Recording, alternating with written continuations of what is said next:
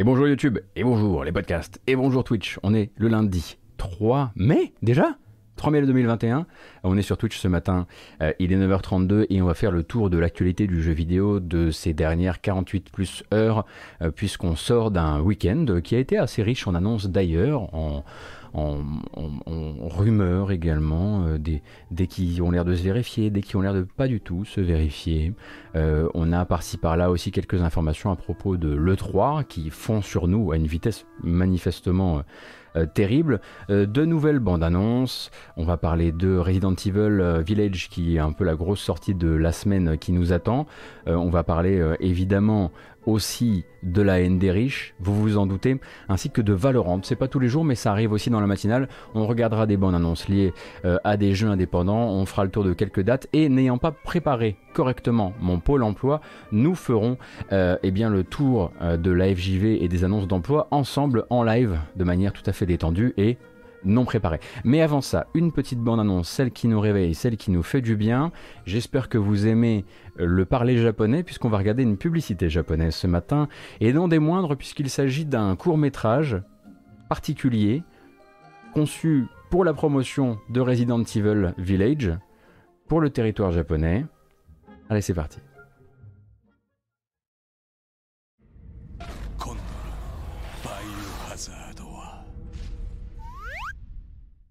くないバイオの村においでよみんな愉快な家族だよドミト姉さんモロ君ハイジェンさんハイジ怖怖怖くないバイオ村で遊ぼう。地下球 Préparez-vous parce qu'il y a des sketchs.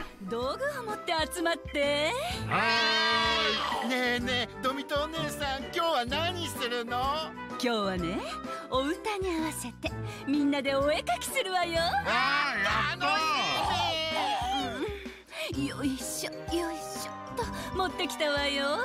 あこれは何？これは赤い絵の具よ。えー、すごいね。ねえでもさこれだとちょっと足りない気がするよ。うんそうね。どうしようかしら。どうしたらいいんだろう。う。わうわう。わ足が滑って滑っち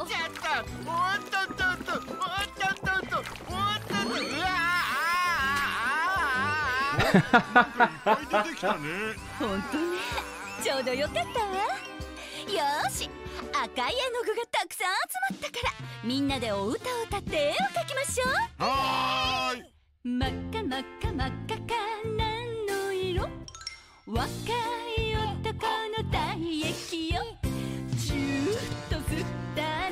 Alors vous vous ferez évidemment traduire hein, euh, tout ça par quelqu'un qui comprend le japonais. Il paraît que tel que je le comprends, ça passe dans les rames de, métro le matin au Japon en ce moment. Et je trouve ça assez incroyable.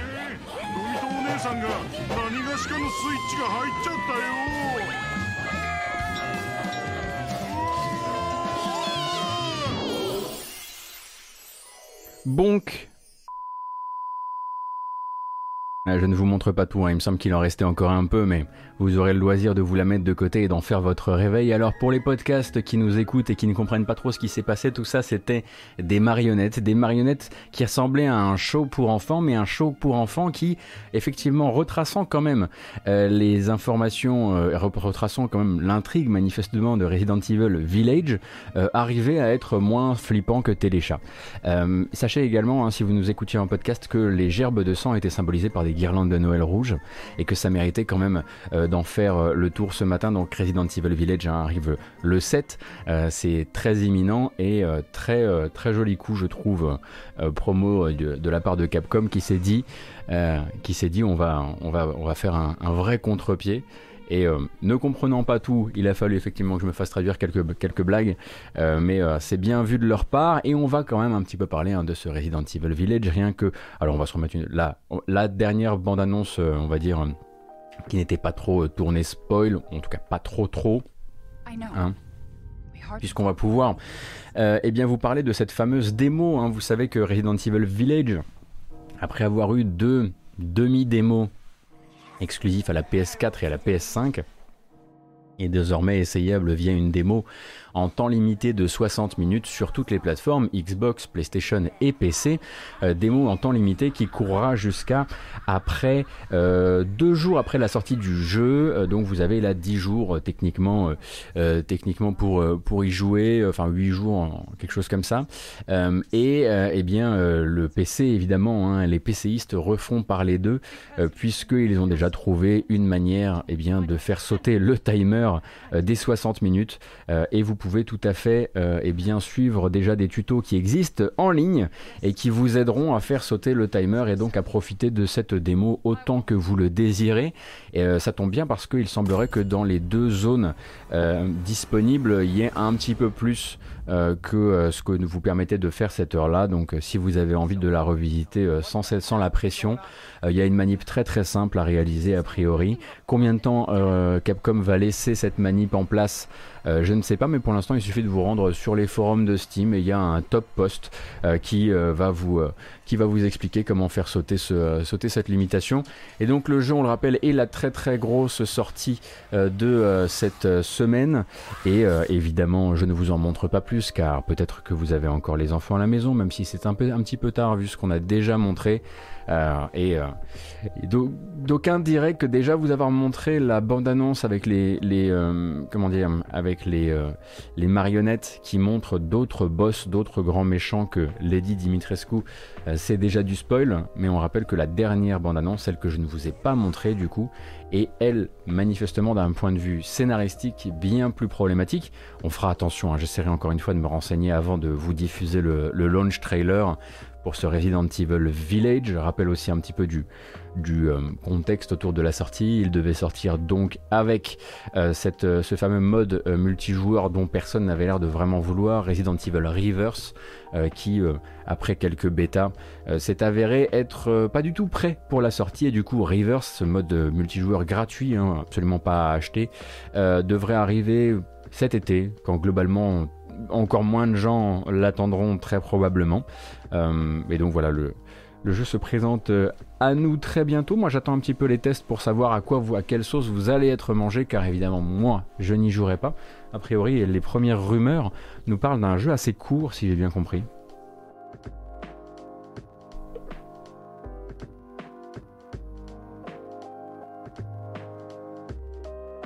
Naden, j'ai été très désarçonné par cette démo. Ils ont voulu faire le manoir de RE1, un level design très classique, tout en conservant le gameplay de RE7. Je saurais pas dire si ça fonctionne honnêtement.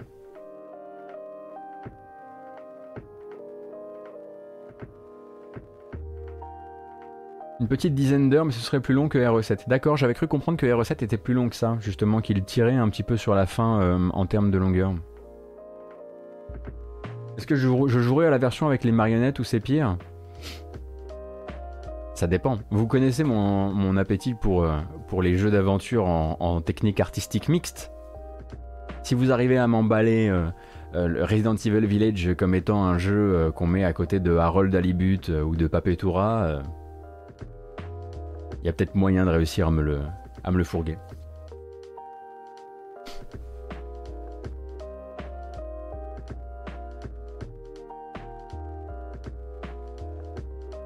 Est-ce qu'il y a une, volonté marketing derrière le fait de trop en montrer Slivade, tu veux dire dans le fait d'avoir mis 60 minutes euh, à la démo? Parce que globalement, euh, euh, non, la première volonté marketing, c'était un contrat avec Sony qui voulait faire une double exclusivité de la démo sur console PlayStation.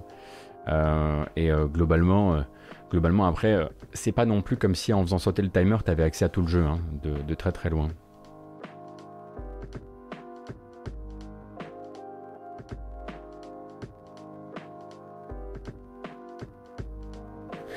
ça marche, Kloski. Euh, merci beaucoup d'ailleurs, merci euh, Bioquack euh, et merci Naiden, ainsi que Zotra et Bruce. Vous avez été très inspirés par la publicité matinale. Merci infiniment. Continuons peut-être avec... Bon, faut passer par là parce qu'on va forcément essayer de nous en parler un maximum et à tout bout de champ euh, dans les temps à venir, autant garder le contrôle là-dessus, avec les informations probablement les plus solides qu'on ait pour le moment autour de Elden Ring. Elden Ring, qu'est-ce qu'on a comme information pour le moment? Oh là là, vous savez, ici, là, un petit bout de vidéo, 6 secondes avec des watermarks dessus, manifestement 320 par 240, le genre de choses qu'on regarde pas trop euh, dans la matinale. Euh, cependant, cependant, effectivement, le truc le plus solide qu'on ait à l'heure actuelle pour Elden Ring, on rappelle euh, le projet de From Software et de George R. Martin, c'est que donc la société qui possède From Software, Kadokawa Corporation, eh bien a donc publié ses bilans financiers comme la plupart des sociétés. Vous savez qu'on va en reparler cette semaine, probablement avec Oscar Le Maire d'ailleurs. Et donc Kadokawa Corporation comme les autres, quand ils publient leurs résultats pour un fiscal, ils commencent à vous parler du prochain, du prochain exercice fiscal. Et ils ont été assez ouverts et peut-être pas tout à fait, euh, comment dire, au courant de ce qu'ils étaient en train de faire en termes de, euh, euh, publication des, des, informations, en disant, écoutez, nous, en termes de oui, oui Funk, c'est vers là qu'on va en fait. En disant, euh, écoutez, nous, a priori, en termes de, euh, en termes d'attente euh, financière, on s'attend peut-être à des reports cette année et à des reports de nos plus grosses rentrées d'argent potentielles. et a priori, alors qu'au début du week-end, on avait compris de cette traduction, si je crois que c'est comme ça que c'est passé. Si on avait compris au début de cette traduction que il disait en gros, oui, oui, il sortira dans ce fiscal. A priori, en fait, le bilan dit plutôt alors Elden Ring, on le dit assez clairement, devrait plutôt être un jeu qui pourrait sortir du fiscal actuel. Le fiscal actuel, c'est ce qui nous emmène de maintenant à mars 2022. Euh, donc eux sont plutôt du genre à prévenir d'avance que la, possibilité d'un Elden Ring après mars 2022 est assez solide en fait hein, dans leur tête. Euh, et en tout cas, ils voulaient prévenir les investisseurs. Mais bon, euh, voilà, échange des documents publics et traduction oblige. Maintenant, nous sommes prévenus aussi. Il faudra donc attendre pour avoir d'autres infos, mais c'est de loin le truc le plus solide qu'on ait à l'heure actuelle, puisque quand les financiers font leur plan, généralement ils ont les meilleures infos. Euh, voilà, voilà, voilà. Donc euh, on ne regardera toujours pas de morceaux de euh, bande originale leakés ou ce genre de choses ici, parce que bon, on préfère regarder les trucs en, en comment dire, en haute résolution déjà, hein, puis sans le flou et puis sans tout le reste. mais on aura probablement hein, des nouvelles du jeu quoi qu'il arrive d'ici dans les deux prochains mois, c'est assez certain. Euh, enfin, assez certain, sauf si vraiment il se passe quelque chose. Mais globalement, financièrement en tout cas, les gens n'y croient pas trop pour, cette, euh, pour ce fiscal.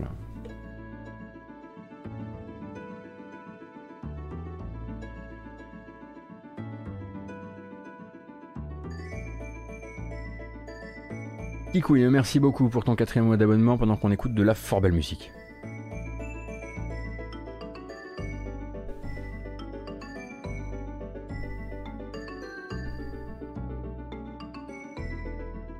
Euh, en titane, c'est un t-shirt est pour euh, Animalasia, qui est une, euh, une assos pour la protection des animaux. La rumeur, effectivement, vous m'aviez, bon c'est vrai, vous m'aviez un peu alerté sur la question la semaine dernière, je voulais juste attendre de voir si on allait avoir plusieurs, plusieurs confirmations, ou en tout cas début de confirmation. Je pense qu'on peut commencer effectivement à en parler ici sans avoir trop peur, euh, eh bien donc le développeur de Hitman, IO Interactive, qu'on savait être en train, donc vous le savez, de grossir de très très grande manière, parce que le but était pour IO Interactive, donc de doubler son effectif pour travailler sur la licence James Bond, puisque vous savez qu'ils ont un projet euh, James Bond euh, euh, à licence James Bond dans les cartons et que Hitman va, se reposer un petit peu.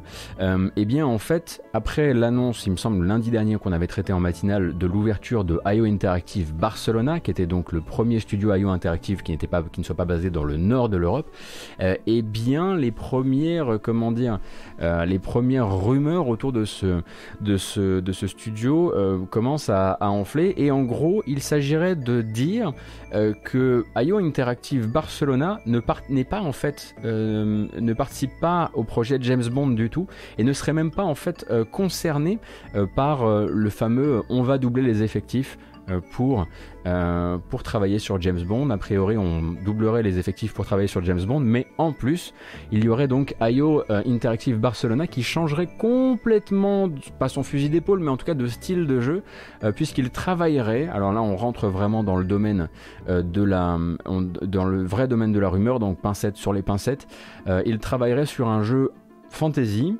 avec des dragons. On est quand même sur les développeurs hein, de Hitman et de Kane Lynch euh, pour le compte de Microsoft. Alors, tout ça évidemment c'est euh, à euh, vérifier et à contre-vérifier, mais c'est toujours un petit peu ce qui peut arriver, comment dire, quand on se frotte euh, aux insiders Xbox qui sont très nombreux et qui ont tous beaucoup d'infos. Euh, donc euh, là c'est le cas notamment de Jez Corden pour qui c'est assez clair désormais il, est en possession de ces informations. comme quoi donc IO Interactive travaillerait sur, sur un, jeu de dragon. Alors un jeu de dragon, bon ça fait c'est vrai longtemps qu'on n'a pas entendu parler d'un triple A de dragon. On pense forcément on pense forcément à à Scalebound. Loul mais euh, il faudra voir un petit peu, hein. à mon avis, attendre un certain temps avant d'avoir euh, des informations à ce sujet, puisqu'on rappelle donc que quand on avait parlé euh, de la constitution du studio AIO Barcelona, il était quand même question d'un studio qui était en train de, qui avait donc déjà exporté son équipe core donc vraiment le, centre chaud de l'équipe, et qui était en train du coup de recruter et de recruter les premiers membres un peu euh, qui allaient devenir pivots dans la future équipe. Donc on peut partir du, principe que le projet est très très très loin, qu'il est peut-être pour l'instant à l'état d'idée, euh, voire en tout début de pré-prod. Donc euh, voilà, ce genre de truc d'insider a une telle... Une, avancée si basse du projet, on peut partir du principe que ça pourrait encore prendre ben, plusieurs mois, voire plusieurs années avant ne serait-ce que d'être euh, annoncé. évidemment, je vais dire ça et ce sera annoncé demain et j'aurai encore l'air particulièrement con. Mais tant pis. Alors j'ai dit Jazz Corden et pas James Corden. C'est comme Jazz Bond. The Dan, merci beaucoup pour ton abonnement.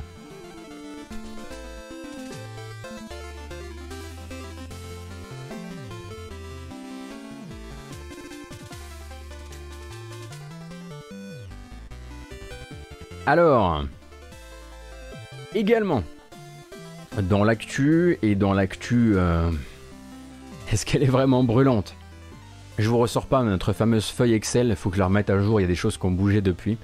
Euh, mais après s'être engagé officiellement euh, dans la liste des partenaires de l'ESA pour l'E3 officiel qui aura lieu du 12 au 15 juin prochain, une série de conférences toutes d'environ deux heures de durée euh, qui sont louées par l'ESA à un certain nombre de grands partenaires, hein, parmi lesquels ont déjà confirmé leur présence Nintendo, Microsoft, Bandai Namco, ah j'ai oublié, bref, pas mal de gens déjà, euh, eh bien Konami était dans les gens qui avaient euh, confirmé leur présence.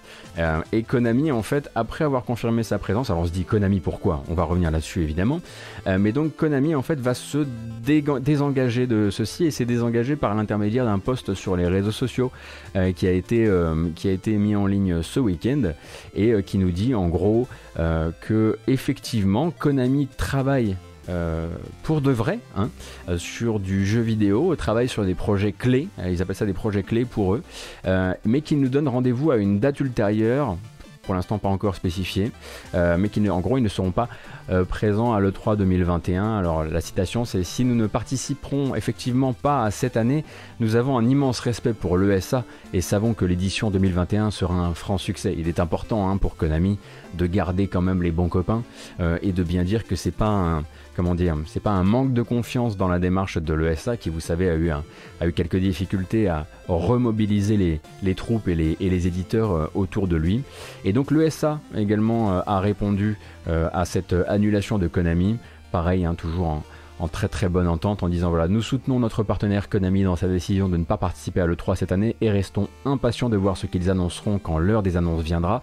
Nous serons ravis de les accueillir en 2022 et en attendant, nous vous promettons énormément de surprises durant le 3 2021. Donc voilà, ça c'est du bon bullshit effectivement de communiqué de presse, mais il faut bien effectivement, bah voilà, faut, faut se taper dans le dos euh, entre, entre gros du milieu parce que le but c'est aussi que à l'extérieur la perception soit celle de la fameuse grand-messe du jeu vidéo qui a parfois perdu un peu ses, ses quarts de noblesse récemment. On l'a un peu regardé comme un, événement qui avait du mal à se relever.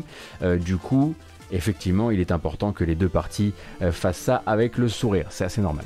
Après, bon, euh, qu'est-ce qu'on devait voir normalement de Konami à cette à cette 3 bah, Finalement, plus de beaucoup d'inconnus, beaucoup de rumeurs, beaucoup de choses quand même très intéressantes pour nous qui attendons, enfin pour vous peut-être qui attendez autre chose que que du pachinko Metal Gear Solid 3 et éventuellement PES qui reste encore hein, la, sortie annuelle jeu vidéo de Konami. On les a vus revenir il n'y a pas très très longtemps avec l'annonce de Getsu Fumaden Undying Moon qui est donc un remake de Getsu Fumaden qui est un jeu de niche euh, action plateforme euh, du catalogue euh, de la fin des années 80 de Konami.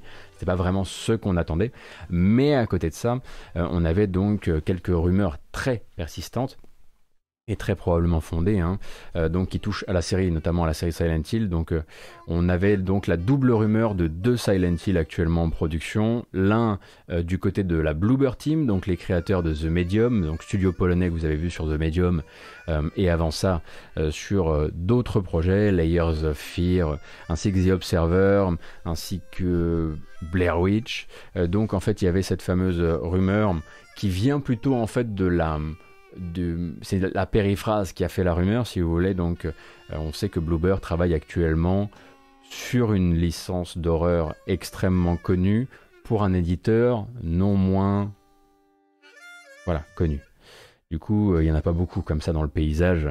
Euh, donc on pouvait partir du principe que vu les connexions et vu la, filiation euh, comment dire, philosophique entre un The Medium et un Silent Hill, ils étaient au moins au travail là-dessus. Sur Silent Hill, enfin sur The Medium, ils ont travaillé avec Akira Yamaoka. Akira Yamaoka a déjà dit qu'il allait retravailler avec la Bluebird Team sur un prochain projet. Bref, il y avait une certaine certitude quand même que Bluebird soit sur l'un des projets Silent Hill externalisés par euh, Konami, puisque Konami en gros est parti du principe que maintenant ils externalisent tous ces trucs-là. Euh, a priori, il y aurait un deuxième Silent Hill euh, qui serait actuellement en développement, mais là chez un dev japonais, donc vraiment un Silent Hill à la japonaise, puisque voilà, je sais qu'il y a probablement sur ce chat autant de gens qui attendent un Silent Hill que de gens qui me diront, mais moi j'attends un Silent Hill japonais, j'attends pas du tout un Silent Hill fait par des occidentaux, parce qu'il y en a eu, hein, il y a eu les deux, les deux écoles. mais il semblerait que celui-ci, donc ce deuxième projet externalisé vers un studio japonais, japonais ait déjà eu, encore une fois selon certaines rumeurs, euh, de nombreux soucis euh, durant son développement et qu'il ait même peut-être déjà changé une fois de main et changé une fois de studio à cause de désaccords créatifs entre Konami euh, et son prestataire. Donc ça, ça devait probablement être ces deux, épisodes, deux épisodes qui pouvaient être officialisés d'une manière ou d'une autre durant cette, durant cette 3. Et il faudra du coup attendre puisque Konami bah, se réserve le droit de communiquer plus tard.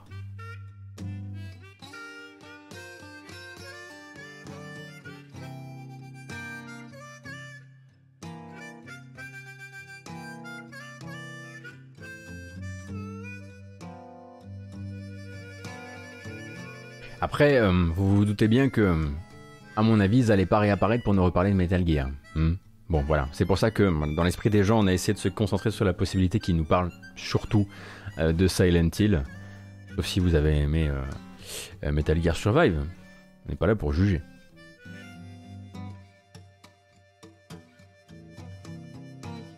Est-ce qu'ils ne sont pas présents du tout? Est-ce qu'ils peuvent être chez Xbox ou Nintendo? Alors Slashy, je pense que s'il vraiment leur communiqué dit euh, on communiquera plus tard, après. Donc sauf surprise de dernière minute où ils viendraient effectivement faire euh, voilà témoigner de leur sympathie à, l'un ou à l'autre, euh, quoi qu'il arrive, ce qui est sûr, c'est que c'est qu'ils pourraient pas se pointer chez Sony. Ça serait assez mal vu de dire on vient pas le 3. En revanche, le state of play de Sony qui se passe deux jours avant ou deux jours après, donc ça clairement pas. Euh, mais je pense que là, ils communiquent surtout pour dire qu'ils sont pas prêts en fait, que les développements sont pas prêts, que c'est trop tôt, euh, et que euh, ce sera probablement plus des, peut-être des communications de l'été, peut-être des communications de Gamescom. à moins évidemment qu'ils créent eux aussi entre les deux leur propre format de, de communication, Konami Direct, Konami What's Next ou que sais-je.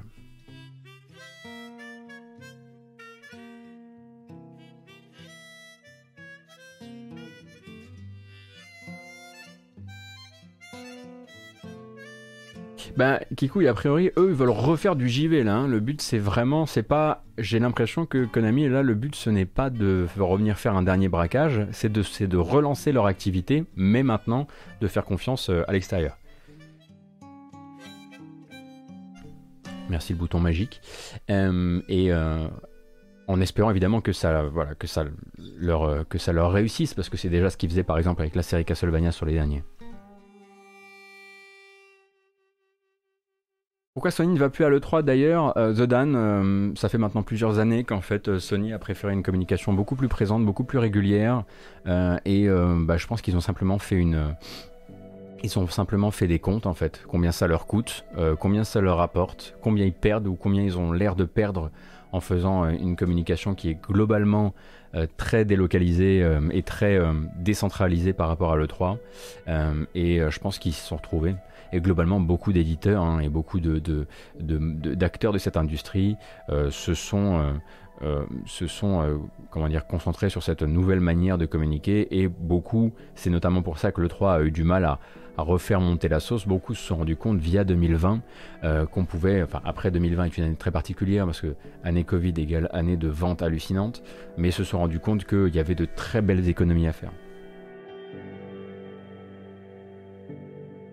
Oui, alors oui, ah, quand je dis Konami et que je parle des jeux vidéo, euh, je parle évidemment à chaque fois, quand je dis qu'ils se remettent au développement, c'est juste que je, voilà, je mets PES de côté. Hein. PES, c'est une petite niche en à côté.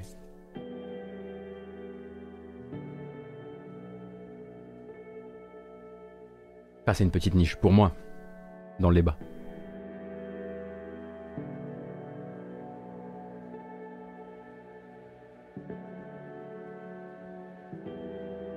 Je voulais pas dire que c'était un petit jeu, évidemment. Je voudrais pas vous. Oh là, oh là, oh là, je voudrais pas me, me, fighter. Déjà, j'ai pas les arguments. Ce serait pas bien de ma part. Ce serait assez mal vu. Et malvenu.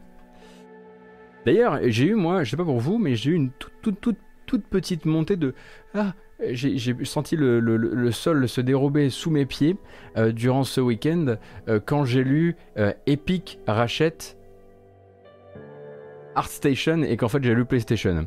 Alors, c'était juste, évidemment, hein, ça n'a rien de logique, mais pendant une toute petite microseconde, je me suis senti partir.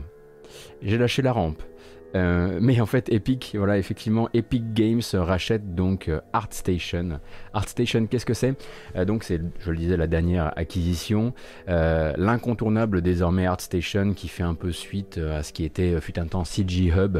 Donc, c'est un site en gros de portfolio d'artistes qui, sont, très spécialisés dans les arts numériques et le jeu vidéo. En gros, imaginez que quand vous, euh, quand vous euh, postulez euh, à, une, à un poste dans le jeu vidéo et que vous êtes dans l'aspect artistique, dans le modeling 3D, dans plein de trucs comme ça, on va vous demander bah, de produire bah, un art station tout simplement. Hein. C'est une sorte de CV en ligne, un portfolio d'artistes. C'est devenu voilà, le the place to be quand on travaille dans le jeu vidéo, dans le jeu vidéo et qu'on ne fait pas évidemment du code. Enfin, que du code. Euh, et à côté de ça, ce n'est pas que ça, attention ArtStation, parce que je vois beaucoup de gens euh, qui sur le chat sont là genre mais pourquoi ils rachètent ArtStation? Donc voilà, c'est le Behance du JV, en gros. Voilà, qui ça peut être effectivement une autre manière de le présenter. Donc pourquoi? Parce que ArtStation, c'est pas seulement ça. ArtStation, c'est aussi une place du marché. C'est une place du marché sur laquelle des artistes qui font des modèles 3D, qui font des assets, qui font des illustrations, qui font des textures, qui font plein de choses, vont les vendre, les vendre sur cette place du marché à bah, des gens qui en ont besoin pour faire des jeux vidéo. Et c'est là que c'est intéressant parce que c'est là que va euh, intervenir la première modification des choses. Euh, opéré par euh, Epic au moment de ce rachat. Donc à l'ordre du jour, le premier truc que Epic va faire, c'est de dire alors attendez. Dans ces échanges, excusez-moi, j'ai un petit rhume ce matin. Dans ces échanges, on a quoi? On a euh, des vendeurs d'assets euh, qui produisent des assets qui vont finir probablement dans des jeux vidéo. Et actuellement, la plateforme prend 30% de commission. Ça vous rappelle quelque chose? Ça tombe bien parce que à l'ordre du jour, la première décision d'Epic, c'est de baisser cette commission à 12%. Ça vous rappelle quelque chose, c'est normal, c'est la fameuse commission de 12% qu'Epic a mis en place sur sa propre plateforme et qu'ils essaient euh, de poster, euh, de pousser un petit peu partout.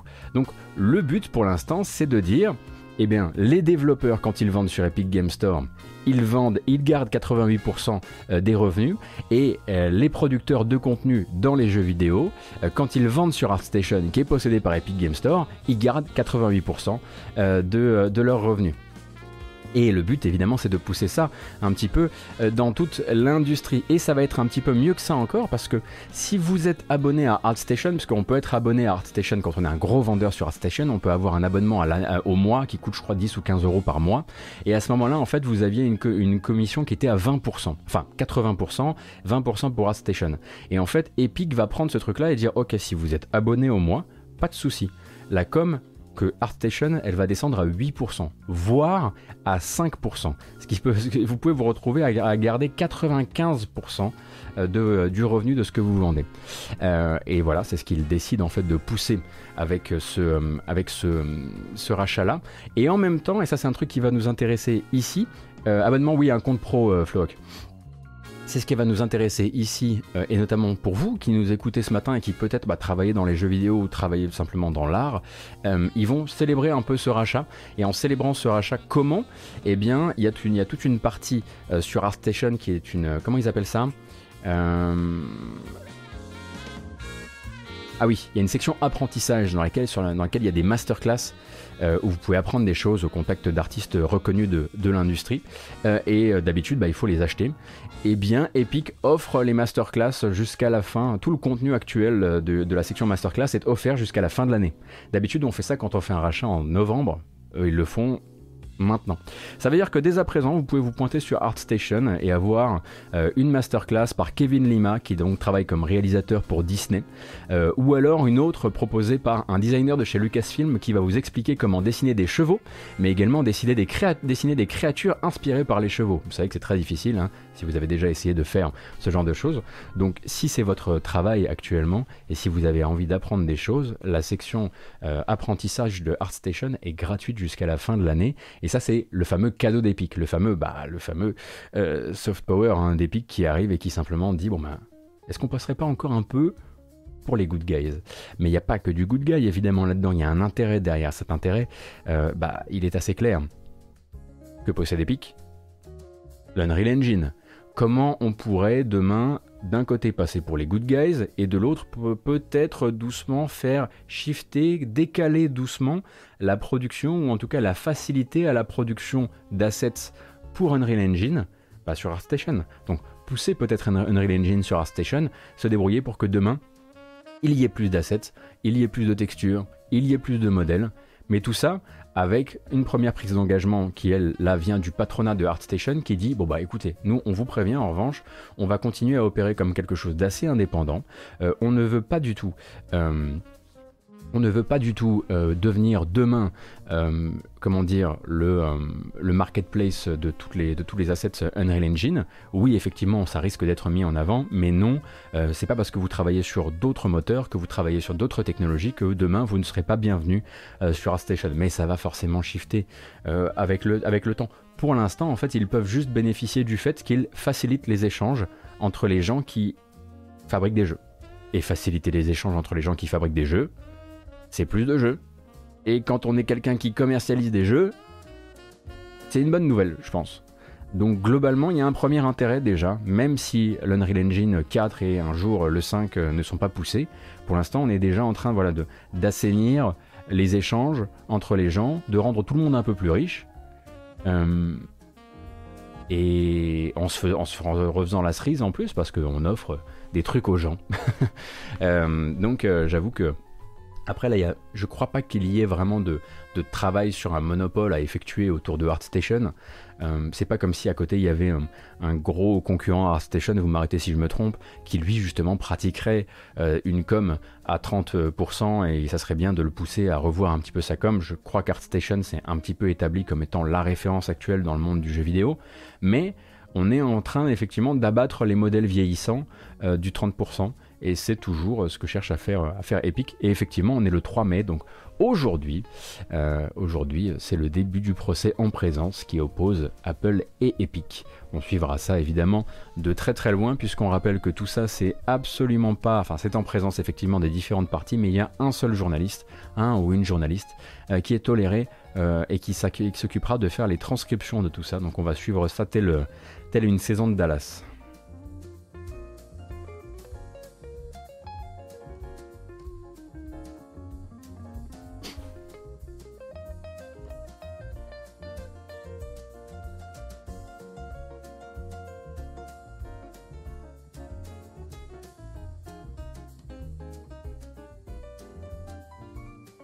C'est bien ce petit morceau. On n'est jamais déçu par les consoles. Voilà, si vous nous écoutez en podcast, écoutez les consoles. Ils font des reprises jazz de musique de jeux vidéo, c'est merveilleux.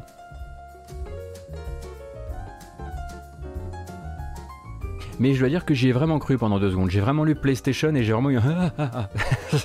Euh, le temps que mon cerveau fasse juste mais arrête Goto, ça n'a pas de sens.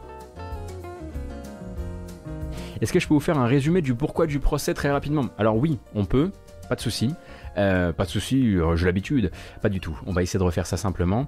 Euh, en gros, Epic aimerait bien pouvoir euh, distribuer lui-même et sans le concours d'Apple sur l'App Store ses propres DLC de euh, Fortnite. Le but c'est de vendre demain euh, des skins de Fortnite sans que Apple puisse avoir une main dedans et donc prendre une commission sur ces échanges en microtransactions.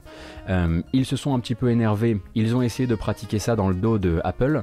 Apple a banni donc Fortnite de l'App Store et depuis on est sur cette fameuse opposition de, de sociétés très très riches qui essaient de faire croire qu'elle travaille d'abord pour le consommateur, mais là actuellement le but c'est de euh, pousser euh, les tribunaux américains euh, à forcer Apple à laisser des microtransactions se réaliser en dehors de leur système de process de paiement. Est-ce que c'est clair ou pas? Je pense que j'aurais pu être plus clair.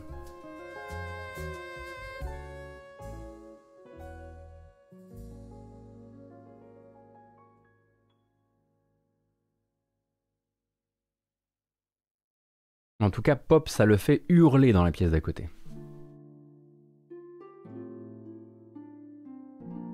C'est des histoires en gros de monopole, c'est des histoires aussi de concurrence, euh, et globalement ça risque de modeler, ce, procès risque de modeler le, le, marché du jeu vidéo, notamment mobile, de ces années à venir, mais c'est aussi en fait ça, en fait la, manière dont ça résonne sur l'intégralité du spectre du jeu vidéo est très forte puisque euh, pour eh bien en arriver à cette, pour passer pour le good guy dans ce procès, il faut aussi montrer qu'on est là pour le consommateur et pour le développeur. D'où en fait, ça a commencé avec l'Epic Game Store et ses, et ses commissions à 12%, euh, à 12%. Et ça va jusqu'à euh, ben, euh, tout récemment, par exemple, quand ils ont rajouté le store euh, itch.io sur, sur l'Epic Game Store, manière de dire, vous voyez, nous par exemple, on n'est pas mauvais joueurs, on laisse les autres vendre sur notre plateforme sans forcément prendre de commission. Donc en fait, tout ce qui va se passer durant ce procès, tout ce qui va changer, tout ce que Epic va faire, tout ce que Apple va faire, ça pourra avoir effectivement des, incidences très fortes sur la manière dont les développeurs font de l'argent et donc la manière dont nous on achète des jeux demain et après-demain. Donc, c'est vraiment, euh, pour moi, euh, sans forcément tout y connaître et, tout en apprenant encore chaque jour en lisant sur ces procès-là et sur ces, démarches-là, c'est probablement un des, événements fondateurs du jeu vidéo actuel. On va pas, on va pas tout comprendre quand on va le lire, mais demain et après-demain, ça aura probablement d'énormes retombées.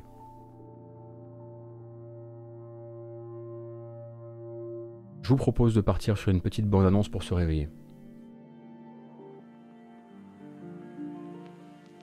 Euh, si, si, Epic prend 12% de com sur les jeux de son store, but à rébut, contrairement à, aux 30% de Steam, par exemple. C'est parti pour la petite surprise. Muscler la surprise quand même.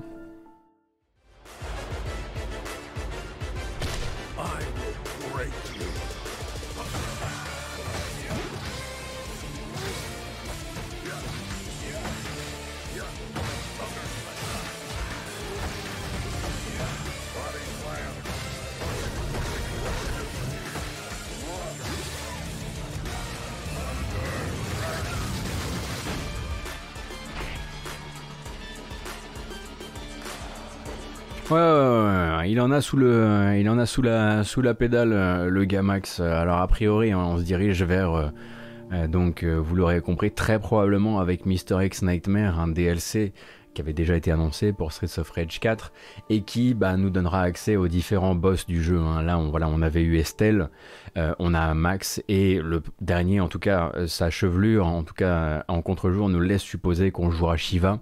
Euh, en tout cas, Max donc s'est présenté dans cette nouvelle, euh, nouvelle bande-annonce. Euh, rappelle que le DLC Mr. X Nightmare proposera aussi bien de nouveaux personnages jouables que, bah, évidemment, de nouvelles, de, nouvelles panoplies de coups, mais aussi de nouvelles variantes pour les coups des personnages existants, mais aussi, si on a bien compris, quelques zones supplémentaires, plus euh, plus de nouvelles armes et de nouveaux objets à utiliser durant les, durant les, bastons de rue. Euh, et donc voilà, toujours pas de date en revanche euh, Dotemu. Hein alors moi, nous on aime bien hein, ici, hein. on adore regarder effectivement, on adore regarder les bandes annonces créées par, par Lizard Cube, par Guard Crush Games, on est très très content. On, on, veut bien une date aussi. Alors combien de temps a séparé l'annonce de Estelle de l'annonce de Max? Trois semaines Deux semaines et demie Et si on pouvait en, déduire un théorème, est-ce qu'on pourrait se dire que dans trois semaines, euh, c'est l'annonce de Shiva Dans trois semaines, c'est le 3 Quasiment? Non. non, on a un peu d'avance là, on a un peu d'avance. Euh, on aura la date dans six semaines? Ouais. Ils l'ont dit ça ou pas? Bon bref, on fait nos petits calculs là. Allez, j'aimerais bien quand même que ça sorte avant le 3, parce qu'après j'aurais pas le temps d'y jouer, ça m'embêter. Estelle, c'était pas la semaine dernière, non, Boutaribou, c'était euh, effectivement un peu, plus, euh, un peu plus tard. Bon, quoi qu'il arrive, la communication du DLC avance doucement, euh, et, ça fait, et ça fait forcément plaisir, même si, je vais pas vous mentir, là, quand je vois, quand je vois le personnage de Max, suis pas j'aime pas trop les catcheurs moi dans ce genre de jeu. Euh, donc ça sera probablement pas pour ça que je serai là. Mais tant pis, il y, a Estelle jouable à partir de là. à partir de là, c'est du bonheur.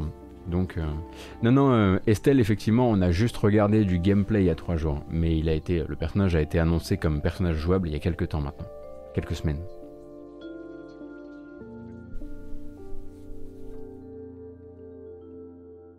L'annonce du, du, DLC d'Estelle, c'était le 8 avril, madingue. Merci beaucoup. Ouais, d'accord, on est sur un mois, quoi.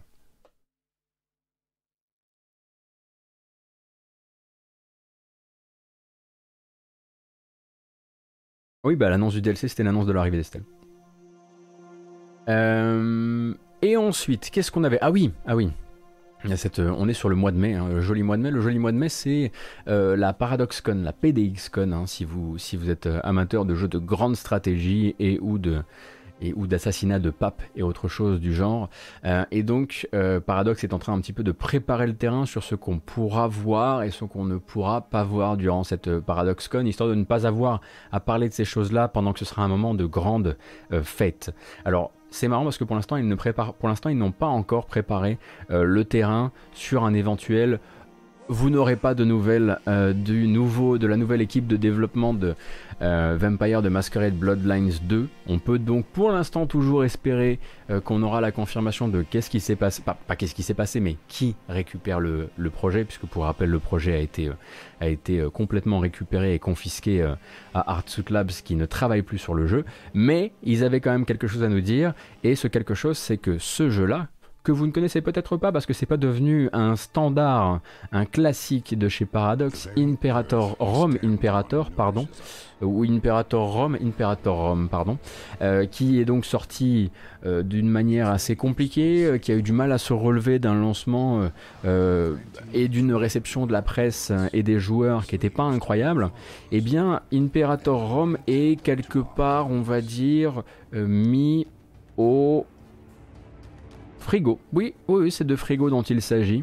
En gros, on nous dit écoutez, c'est très simple.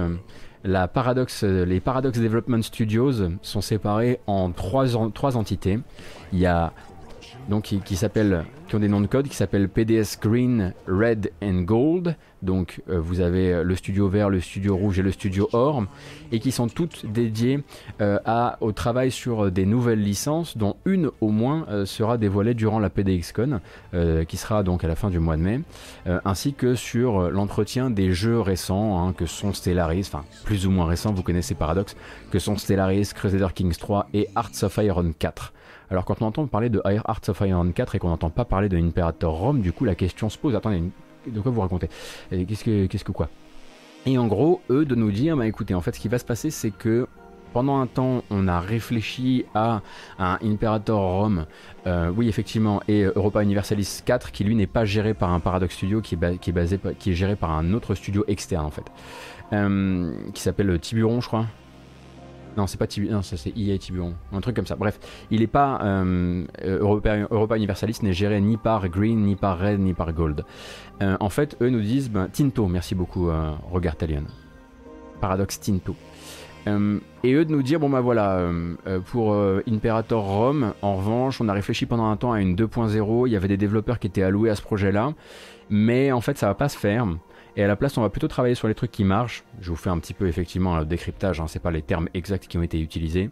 Euh, mais en gros, on va travailler, euh, euh, on va travailler sur, sur ce qui fonctionne. Et en gros, on se donne le droit de laisser Imperator Rome au frigo pendant un an. Bon, honnêtement, quand on dit ça, je pense que tout est dit. Quand on dit on met une de nos licences et on n'en sort pas la moindre, une de nos licences qui ne fonctionne pas qui n'est pas la plus, la plus appréciée des joueurs au frigo pendant un an et on vous promet qu'on vous assure qu'il n'y aura pas de nouvelles, de nouvelles extensions, de nouveaux DLC pour le jeu pendant un an. Je sais pas comment on imagine euh, que, enfin comment certains peuvent imaginer que euh, en 2022 on le ressorte du frigo pour lui refaire cette 2.0, mais j'y crois pas trop. Ça sent effectivement plus le congélo que, que le frigo.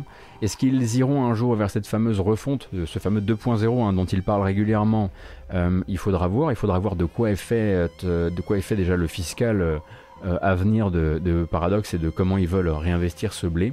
mais il faut partir du principe que si vous attendiez une éventuelle retape globale, ce ne sera pas cette année.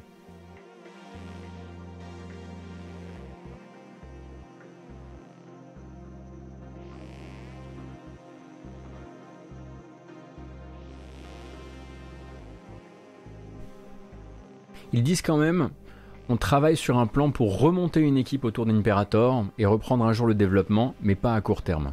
Bon.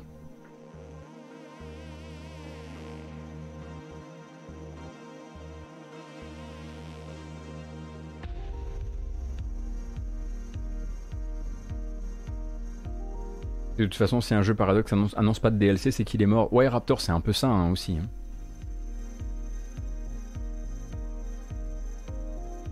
Effectivement, je pense que ça va plutôt partir sur une suite, un jour. Enfin, comme ça, ça nous permet tout de suite de nous préparer un petit peu à ce qu'on peut attendre ou non euh, de cette, euh, de PDXCon. Et je vous propose peut-être, si vous le voulez bien, d'enchaîner. Oh là là là.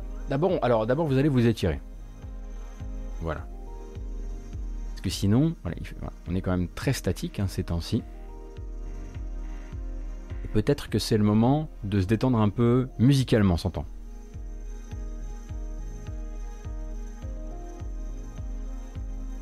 Et cette fois-ci, euh, c'est pas lié au. On y va, on y va comme ça. On y va détendu, on, on fonce. Tout de suite, tout de suite. Bamboche.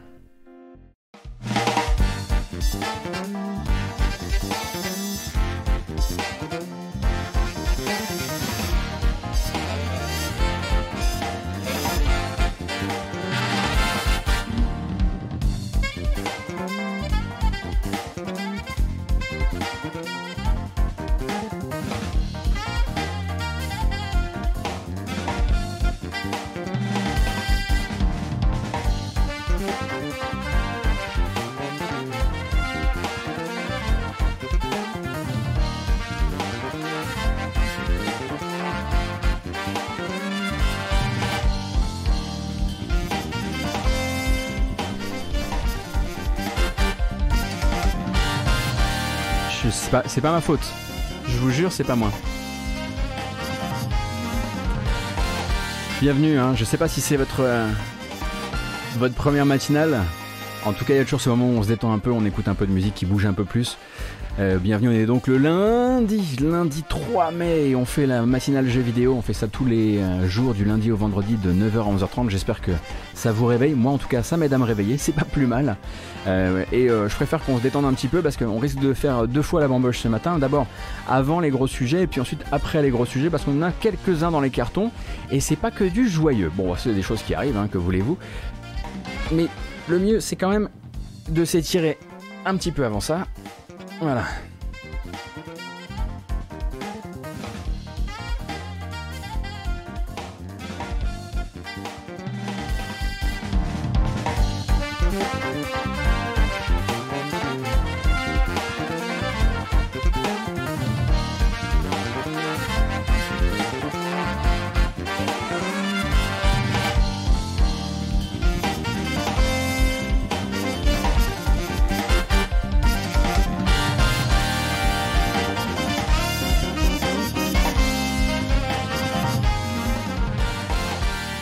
Breloque en toc, merci beaucoup. Merci Goutos pour ce miraculeux, mirambuleux, pardon, contenu proposé chaque jour. May the bamboche be with us. merci beaucoup. Merci.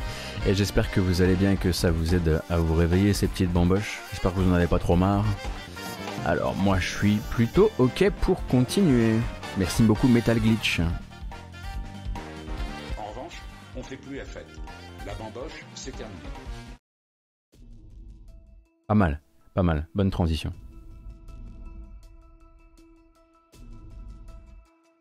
Peut-être qu'il nous faut continuer. Et peut-être qu'il nous faut continuer avec, ma foi, du sérieux. Est-ce que vous vous souvenez du mois de novembre 2020 et du moment où, si on était un petit peu branché sur Twitter à cette heure assez avancée, il me semble pour nous, on apprenait l'évacuation des locaux euh, d'Ubisoft Montréal, euh, qui était donc a priori la cible d'une menace dont on ne comprenait pas bien exactement tout l'étendue.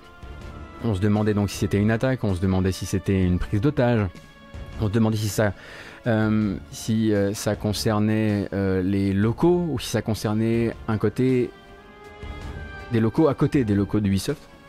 On a désormais donc, on savait donc qu'il s'agissait d'un canular, et désormais euh, la police euh, canadienne, enfin la police québécoise, pardon, la police de Montréal, euh, eh bien a son suspect, tient son suspect, et le suspect donc de cette tentative de swatting. Alors qu'est-ce que c'est que du swatting? On va en reparler tout à l'heure. Le suspect de cette tentative de swatting, eh bien est un citoyen français un joueur de Rainbow Six Siege qui cherchait à se venger du studio qui l'avait banni pour triche 80 fois.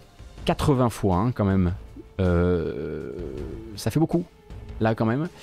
On est donc euh, sur un loulou euh, pas du tout bien dans ses pompes. Hein. C'est quelque chose qu'on va découvrir durant cet article, article donc de lapresse.ca, donc un magazine euh, magazine canadien. Alors qu'est-ce que c'est que du swatting? Pour vous expliquer un petit peu de quoi il s'agit, euh, il s'agit donc d'un procédé très malheureux euh, qui consiste donc à procéder à un canular téléphonique, à accuser une personne de, retenir quelqu'un en otage ou de fabriquer une bombe ou ce genre de choses, dans le but de déclencher chez cette, chez cette personne une intervention policière et selon les codes que nous ont parfois enseignés les US, peut-être de déclencher aussi euh, une bavure policière durant, euh, cette, euh, durant cette intervention. Ça a déjà fonctionné le swatting. C'est un truc qui est malheureusement, très très répandu. Et donc, eh bien, notre swatteur est français.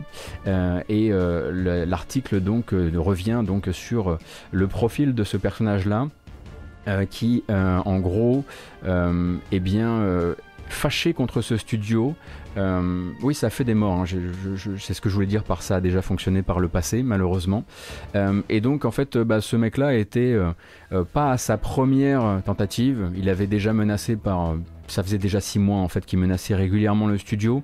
Il avait déjà tenté plusieurs fois le coup du canular. Il avait déjà raconté qu'il y avait une bombe qui avait été posée dans la garderie d'Ubisoft. Il avait déjà raconté qu'un des, il avait déjà téléphoné à la police de Montréal pour dire qu'un des cadres d'Ubisoft venait de prendre une balle dans la tête. Enfin, un zinzin véritable, qui finalement, dans ses différentes tentatives de terroriser le studio, avait un jour craqué au téléphone et les avait appelés en fait en essayant de se faire passer pour un employé du studio dans le but d'obtenir un accès développeur en disant ouais j'ai perdu mes accès, est-ce que tu peux me les recréer, etc. Le but étant d'obtenir des privilèges, privilèges qui devaient lui permettre de bannir d'autres joueurs parce que le garçon a l'air complètement obsédé, notamment par un streamer danois euh, dont il jalouse euh, peut-être la renommée sur Rainbow Six Siege, on comprend pas tout bien.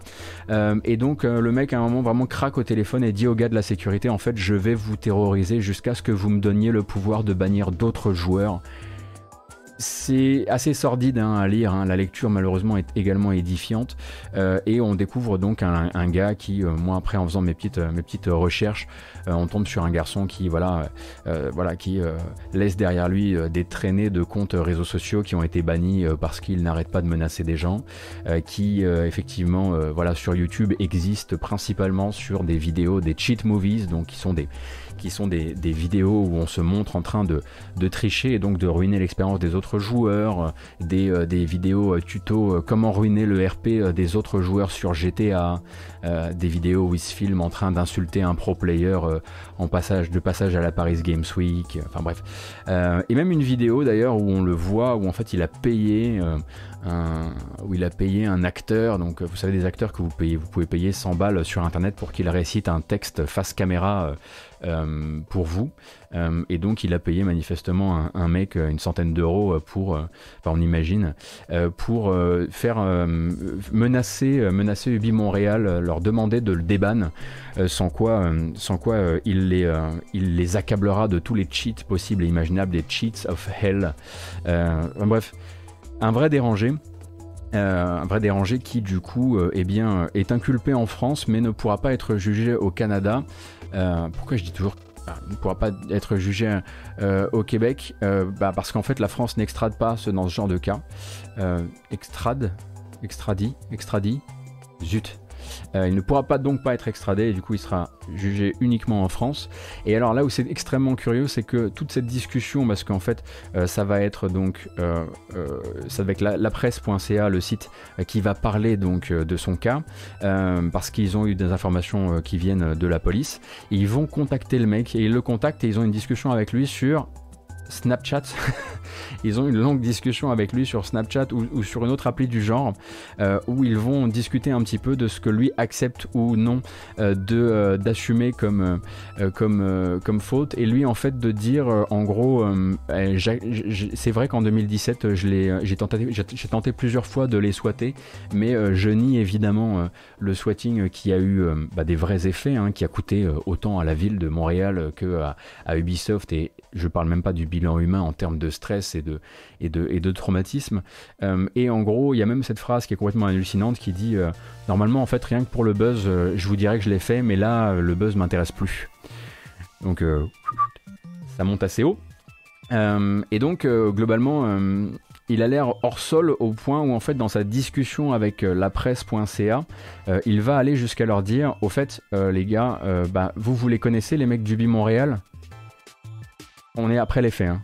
Vous pouvez leur demander de me débanner s'il vous plaît Parce que j'ai quand même 1500 euros de cosmétiques et je peux plus accéder à mon compte. Alors, le mec sur Snapchat demande à un média qui enquête sur un truc dont il s'est rendu coupable qui est répréhensible. Et il dit mais vous pouvez quand même demander au mec de me débanner Voilà. A priori, c'était quand même quelqu'un d'assez jeune, si je comprends bien, dans la mesure où, voilà, l'un des trucs qu'il va dire dans cette euh, discussion avec euh, la presse.ca, c'est qu'il euh, a arrêté tout ça parce qu'il en a marre. Il en a marre de ne pas rendre fier sa maman, donc ça va partir devant les tribunaux, hein, évidemment. on est surtout très heureux qu'il n'y ait pas eu de, qu'il n'y ait pas eu de mort, qu'il n'y ait pas eu de, de blessés. mais, mais voilà, notre un bon moment de, de rayonnement à la française, malheureusement ces temps-ci.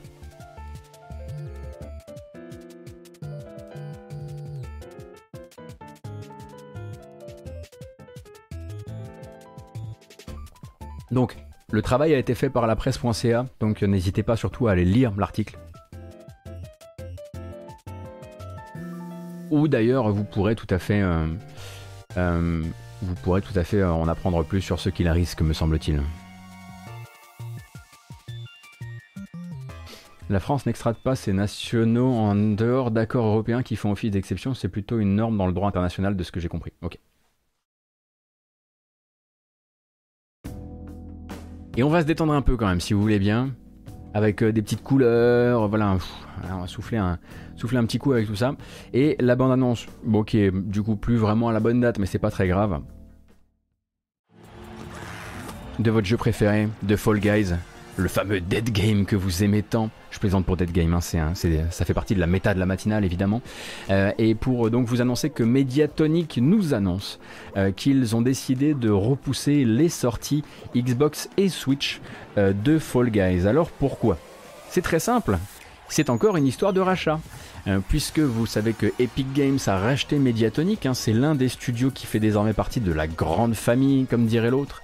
Euh, et dans ce rachat, eh bien, euh, Epic est tombé sur un petit papier et s'est dit non mais attendez les enfants, vous pouvez pas faire ça comme ça, on peut pas laisser faire ça comme ça. Globalement, vous êtes en train de me dire, alors je pense, je vous fais un, voilà, je, j'incarne Epic hein, dans cette histoire. Vous Epic arrive et dit attendez, vous allez lancer sur Switch et sur Xbox, mais il n'y a pas de crossplay. Et vous êtes, ça va?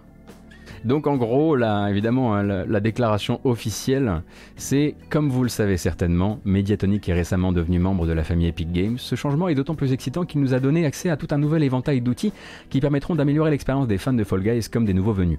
Avec, euh, avec tant de nouvelles opportunités à porter, nous nous sommes rendus compte que sortir Fall Guys cet été sur Switch et Xbox reviendrait à le sortir trop tôt. En gros, Epic leur a dit, vous, allez rien sortir sans, crossplay en fait. Euh, donc vous allez repousser la sortie et vous allez sortir avec du crossplay. On va on va en profiter pour implémenter le crossplay sur absolument toutes les plateformes, à savoir aussi le PC et la PS4 qui ont déjà le jeu. Comme ça, peut-être que vous allez remonter votre base de votre base d'utilisateurs, parce qu'on vous a quand même pas racheté pour que vous perdiez des utilisateurs, n'est-ce pas? Voilà, je vous le fais un petit peu, je pense, sans filtre, euh, ce qui a dû se passer autour d'Epic et Mediatonic, qui du coup ne donne plus pour l'instant euh, de nouvelles dates de sortie, mais du coup euh, nous annonce que les versions Switch et Xbox ne sortiront pas cet été comme prévu. Et effectivement, le crossplay, euh, c'est la base. Pour un jeu comme ça.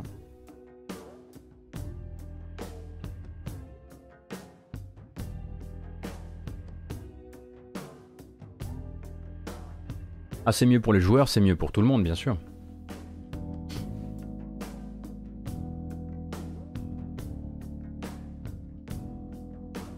D'ailleurs, Gotos, quand, est-ce que tu refais des voix pour un jeu FR Ah, tu veux dire comme quand on avait fait du let's play, quand on faisait des voix? Ah oui, ça faisait longtemps. Bah, ça fait longtemps qu'on n'a pas fait du jeu vidéo sur la chaîne, globalement. On devrait pouvoir en faire cette semaine, probablement mercredi. Minimum mercredi.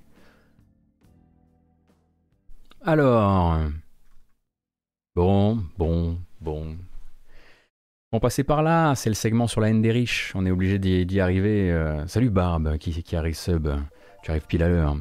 Euh, c'est le segment, c'est le segment. Alors d'abord le segment c'est des projets, hein, euh, c'est des projets, pardon, c'est des projets et Cyberpunk 2077, euh, puisque vous le savez peut-être, l'un des gros points de discussion autour autour de Cyberpunk 2077 et de son développement, c'était l'instant, souvenez-vous, où quand on parlait voilà des problématiques du développement, notamment du développement de Cyberpunk, mais pas seulement, on parlait effectivement donc de voilà ce développement, on se demandait simplement est-ce que ces développements au triple galop euh, le crunch perpétuel, les calendriers dictés par les investisseurs. Est-ce que peut-être, est-ce que tout ça en fait c'est viable?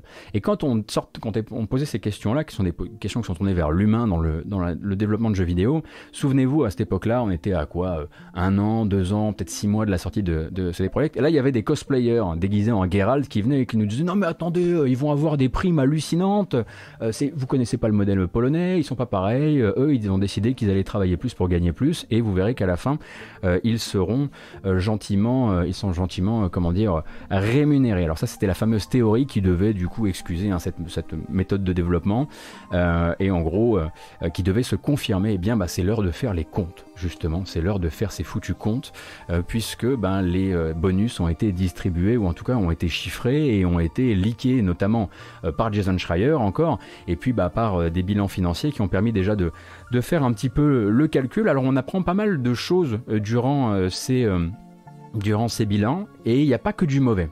Alors ça c'est assez intéressant. Euh, déjà, euh, comment, on va, structurer ça? Bon déjà on apprend que le ruissellement ça fonctionne pas exactement. Joe Biden un peu a de l'avance là-dessus, manifestement. Euh, mais on va aussi apprendre des trucs cool. Donc, la première information, et je veux vraiment mettre l'accent là-dessus parce que c'est la bonne nouvelle. Et vu qu'après j'ai que des mauvaises nouvelles, je préfère la mettre devant. Euh, la première information, donc, c'est que le studio est en train de sérieusement revoir sa manière de rémunérer euh, les salaires les plus bas dans la chaîne, et notamment le test, la QA, l'assurance qualité. Les gens qui jouent au jeu pour remonter les bugs et s'assurer que le jeu ne soit que meilleur et ne soit que mieux, plus réussi.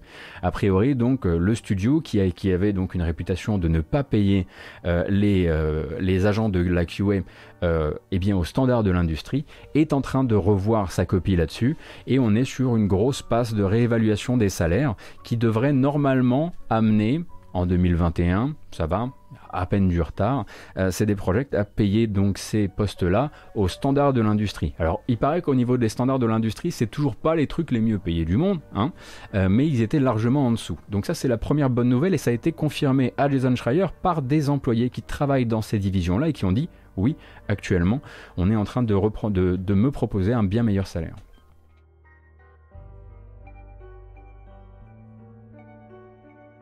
La deuxième, 6,3 millions de dollars, c'est ce que toucheront, et on reparlera ensuite de euh, comment euh, ça correspond ou non au succès ou au, lancement, au type de lancement du jeu. 6,3 millions de dollars, c'est ce que toucheront chacun les deux coprésidents du studio, Marcin Iwinski et Adam Kicinski donc 6,3 millions de dollars chacun. Je vous la, je vous la fais pas en zloty, je vous la fais en dollars. Euh, de son côté, Adam Badowski, qui lui est réalisateur du jeu et qui fait partie donc du board, euh, fera donc 4,2 millions. Euh, ce sont des bonus en fait qui sont basés directement sur les revenus 2020 de l'entreprise, soit sur les précommandes et le lancement. Hein, bon, qu'on sait compliqué, mais avec 13 millions de jeux précommandés, c'est pas mal. Du coup, le péon classique, on va dire, le développeur sans statut particulier, va toucher entre 5000 et 9000 dollars de primes. 15 000 à 20 000 dans le cas des employés les plus seniors. Et dans le cas des chefs d'équipe, on monte au-dessus de ça. Mais globalement, l'employé hein, euh, qui a euh, peut-être euh, crunché sur des périodes qui peuvent être, je sais pas, longues de, de plusieurs mois, voire plusieurs demi-douzaines de mois, va taper entre 5000 et 9000 dollars. On rappelle que c'était exactement le même prix qui, quand on parlait, souvenez-vous du gars qui avait débugué GTA Online, vous trouviez ça un peu petit. eux, c'est ce qu'on va leur donner pour avoir charbonné pendant plusieurs mois de suite. Voilà. Euh, et la redistribution, hein, globalement, euh, fonctionne comme suit. Vous avez 10%, donc il y a 20% du revenu généré par CD Projekt qui va en redistribution. 10% euh, va au board, 10% va aux employés. ça fait donc 29 millions de chaque côté de la barrière. Vous avez 29 millions qui sont distribués à 860 personnes, c'est les employés. Et vous avez 29 millions qui sont distribués à 5 personnes, qui sont les patrons du studio. Donc pour vous donner un petit peu les voilà comment ça va se comment ça se ça s'équilibre globalement et comment on se retrouve avec d'un côté 5000 à 9000 et de l'autre plusieurs millions pour quelques individus. Alors évidemment tout ça il faut le lire avec le bon calque hein, en surimpression donc le board et les investisseurs c'est ceux qui ont choisi de sortir le jeu dans cet état, l'état que l'on connaît et qui est considéré dans l'article par exemple euh, comme un flop. Euh, comment on peut appeler ça un flop? Moi, je m'en suis un peu étonné aussi sur, sur Twitter. Il y a pas mal de gens qui m'ont expliqué un peu pourquoi, pourquoi on peut voir effectivement ce jeu qui a fait le plus grand nombre de précommandes jamais vues un flop bah, C'est assez simple en fait, parce que normalement, euh, Cyberpunk 2077 est censé être la, source de, la prochaine source de revenus des 5 prochaines années euh, du studio, et qu'il a l'air d'être pas trop trop parti pour le faire en vérité. Il a l'air d'être plutôt parti, et pour rappel, le jeu est toujours banni euh, sur le PlayStation Network, il est toujours sous le coup de plusieurs enquêtes liées à des associations de consommateurs qui veulent savoir si au niveau de certaines versions du jeu, notamment les versions old-gen, il n'y a pas eu donc mensonge aux consommateurs. Il a une mauvaise réputation et globalement il ne pourra pas être ce qui fera effectivement tous euh, les, euh, les revenus du studio sur les cinq prochaines années. Il faudra effectivement euh, qu'il qu'il ait son moment, comme on le disait sur Twitter l'autre jour, qu'il ait son moment Blood and Wine qui lui permette de se relancer. Mais Actuellement, ces gens-là, donc les 5 personnes du board, euh, sont en train de se faire entre 4 et 6 millions chacune pour un jeu qui s'est vendu, qui s'est lancé trop tôt sur justement les revenus qu'il fait au lancement et pas du tout l'accueil que va avoir le jeu ou son côté prometteur pour l'entreprise. Même l'action, hein. euh, l'action c'est des projets n'est pas du tout au beau fixe, n'est pas du tout là où elle devrait être, là où elle devrait être après le lancement de ce qui, de, ce qui aurait dû être Cyberpunk 2077. Et donc effectivement la question est posée. Euh, la question est posée aux membres du board à ce moment-là. On va euh, leur demander est-ce que vous trouvez que c'est normal dans, les circonstances actuelles, vu comme le jeu ne va pas être The Witcher, le nouveau The Witcher 3 pour vous en termes de vente, est-ce que vous trouvez ça normal d'encaisser de telles primes euh, bah, alors que voilà, la santé du, studio n'est absolument pas engagée de la même manière, ou en tout cas assurée de la même manière. Et donc bah, là, le board va faire une simple réponse, euh, très simple, euh, qui est de dire, bah écoutez, en fait c'est tout simple, on a fait beaucoup de ventes, nos bonus sont contractuellement indexés sur les ventes, c'est comme ça. La réponse, c'est de dire est-ce qu'on trouve ça normal? Oui, c'est dans mon contrat.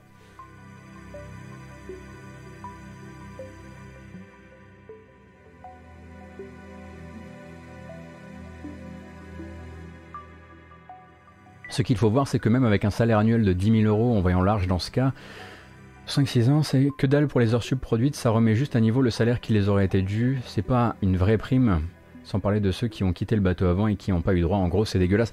Alors, il me semble quand même qu'ils payaient les heures sup. Je sais pas à quel taux, évidemment, ils payaient les heures sup, mais globalement, par rapport à ce qui a été engagé, d'un point de vue physique, d'un point de vue moral par la plupart de ces gens-là, on est euh, effectivement sur quelque chose de très bas, je pense. En tout cas, moi, je trouve ça assez misérable, c'est sûr.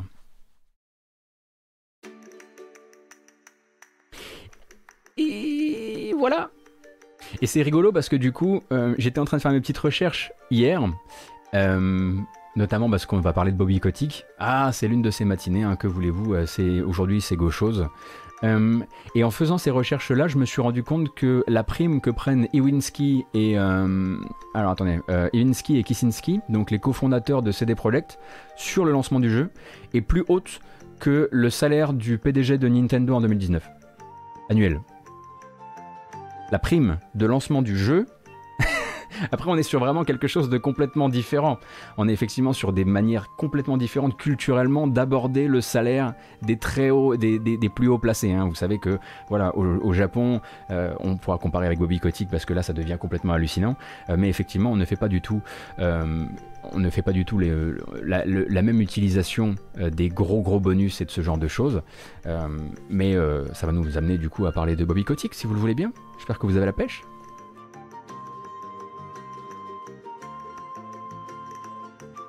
Bon, c'est les chiffres officiels de la rémunération, celle de Bobby Kotick euh, pour l'année 2020 qui sont tombés. Bon, vous savez hein, euh, que donc il a renégocié son contrat. Euh, il est PDG donc de Activision depuis plus de 30 ans, 30 ans désormais pardon. il a renégocié son contrat de 2021 à 2023 avec donc cette fameuse petite cette fameuse petite pirouette qui dit qu'en gros il va couper son salaire en deux et couper ses bonus en deux, mais il y a une clause dans son contrat qui lui permet de toucher deux fois son salaire et plus de bonus. Bref, kiff kiff et on aura probablement la preuve que c'est kiff kiff, voire encore mieux l'an prochain euh, quand on communiquera les salaires. En revanche, euh, quelques éléments de comparaison hein, pour vous donner un petit peu une idée puisque voilà les chiffres pour 2020 sont tombés. Bobby Kotick pour l'année 2020 encaissé par sa pomme, ne serait-ce que... Alors, il y a effectivement son salaire officiel, mais il y a aussi tout ce qu'il touche en bonus via des stock options. Ça vaut 156 millions d'euros.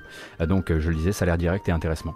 Euh, pour donner un petit peu une idée de... Et pourquoi on parle de ça On parle aussi de ça parce que ça explique aussi pourquoi le gars, il est vraiment derrière et pourquoi lui, il a un intérêt très très particulier. 156 millions par an, oui, Dr. Strangelove, c'est ce qu'il a touché pour l'année 2020 lui, pourquoi il a un intérêt direct dans l'hyper rentabilité d'Activision?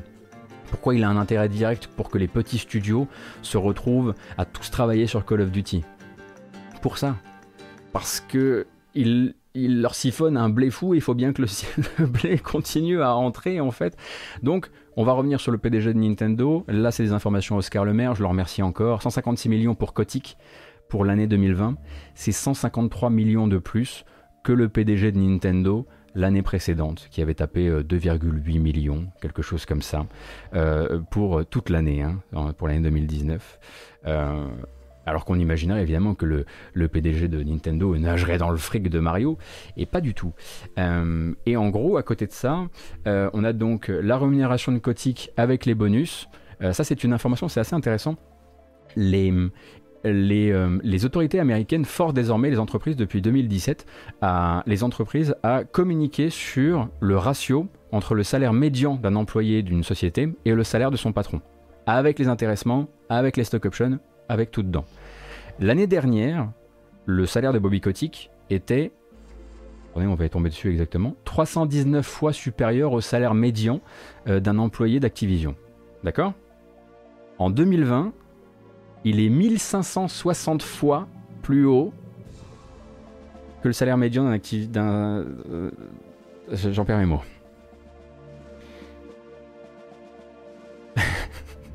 Moi, je comprends plus. Hein. Je, sais juste que je suis énervé, mais j'ai plus, plus même plus les arguments pour l'être.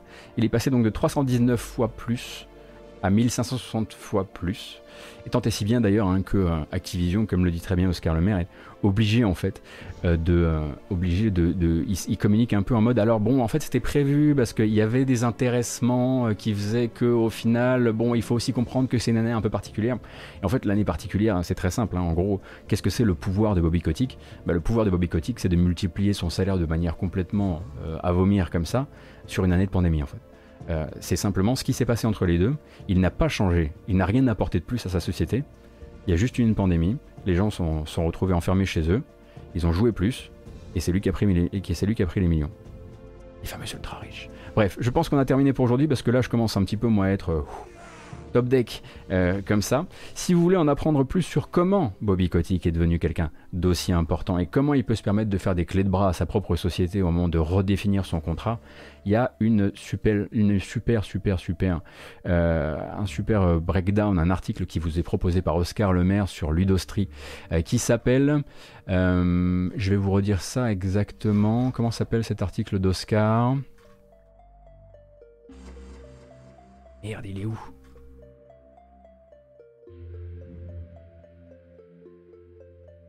Le trouve plus. Ah, voilà. Focus Activision Blizzard, le premier éditeur tiers. Là, Oscar va vous raconter toute l'histoire de Bobby Kotick. Et vous allez apprendre plein de trucs. Déjà, le premier truc qu'il fait en rachetant, Activision, qui s'appelle à l'époque euh, Dream, euh, Dreamatic ou je sais plus quoi, c'est de licencier. C'est le premier truc qu'il fait. Pour sauver la société, il licencie. Et voilà, ça va être le début de sa légende, ça va commencer comme ça. Euh, et là-dedans, vous allez tout comprendre. Vous allez comprendre pourquoi, en fait. attendez, je vais vous trouver le lien en question. Vous allez comprendre le pourquoi du comment, vous allez comprendre le pouvoir du gars, et surtout, bah, comment c'est lui qui, Activision égale Bobby, etc. etc.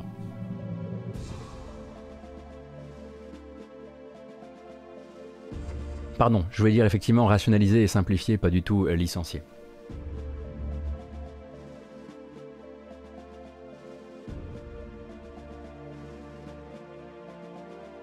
Est-ce que c'est un truc courant dans les grosses boîtes US à Cellmaster d'avoir des, d'avoir des, euh, des différentiels pareils? C'est assez compliqué, hein. honnêtement. Euh, Bobby Kotick est tout en haut de cette chaîne alimentaire quasiment et fait régulièrement euh, l'objet de mise en garde, notamment bah, des, autorités financières, sur la différence fondamentale qu'il y a entre son salaire et ses intéressements, et ne serait-ce que le salaire médian des gens de son entreprise. non, non, Kotick est, toutes les entreprises de jeux vidéo américaines ne fonctionnent pas du tout comme ça. Hein.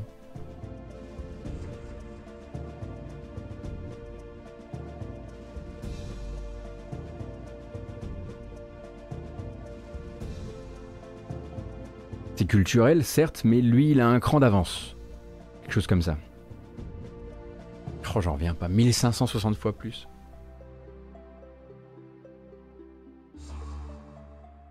Pourtant, je l'ai, je l'ai taffé, hein, cette info.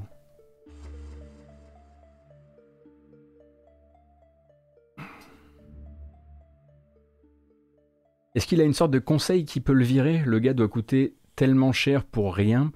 Euh, alors, justement, je me suis posé cette question.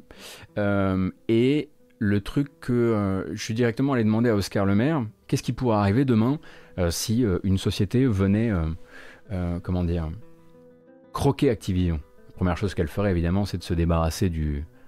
On, peut on doit pouvoir automatiser son travail, hein, franchement. Hein Coûte cher quand même. et c'est déjà prévu dans son contrat. Euh, s'il devait être euh, licencié demain euh, par une société qui s'approcherait un peu trop près d'Activision, il partirait automatiquement avec 250 millions de dollars. Tout prévu. Déjà dedans. Parce qu'il sait déjà qu'il coûte trop cher. Donc c'est déjà dans son contrat. Si vous me virez, je vais encore vous coûter plus cher. Donc en fait, c'est clé de bras sur clé de bras. C'est comme des clés de bras à tiroir, c'est merveilleux. Ouais, il y a effectivement, comme je le, disais, sur Twitter, hein, à, mon avis, avec 250 millions, vous, prenez automatiquement les, euh, les 6 mois de carence pour l'emploi. Hein. Euh, c'est pas discutable.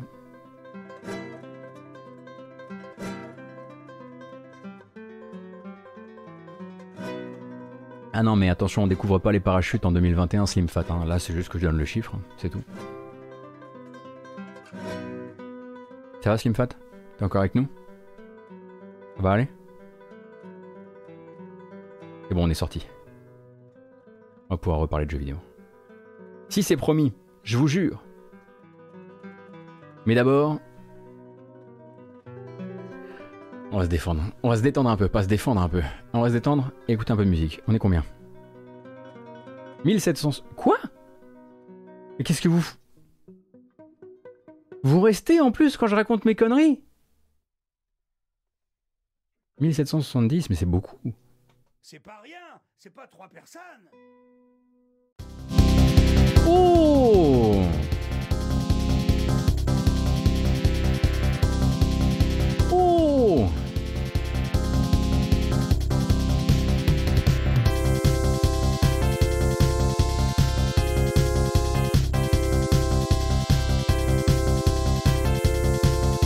Allez, une petite deuxième.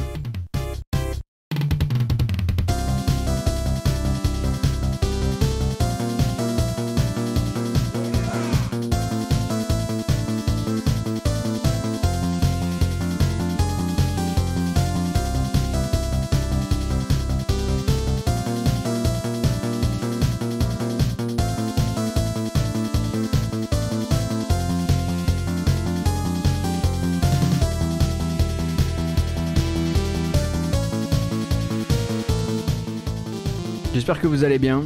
J'espère que ça vous plaît, ma foi, euh, cette matinale du lundi. En tout cas, on se réveille bien. Hein. Un petit peu de détestation des argentés, euh, de jeux vidéo, de dead games. Bientôt des jeux indés qui arriveront un peu plus tard. Toutes les voilà, toutes les, tous les, éléments de la recette sont réunis ce matin. Et euh, ma foi, j'espère que j'espère que ça vous plaît. Mais mais mais mais n'abusons pas.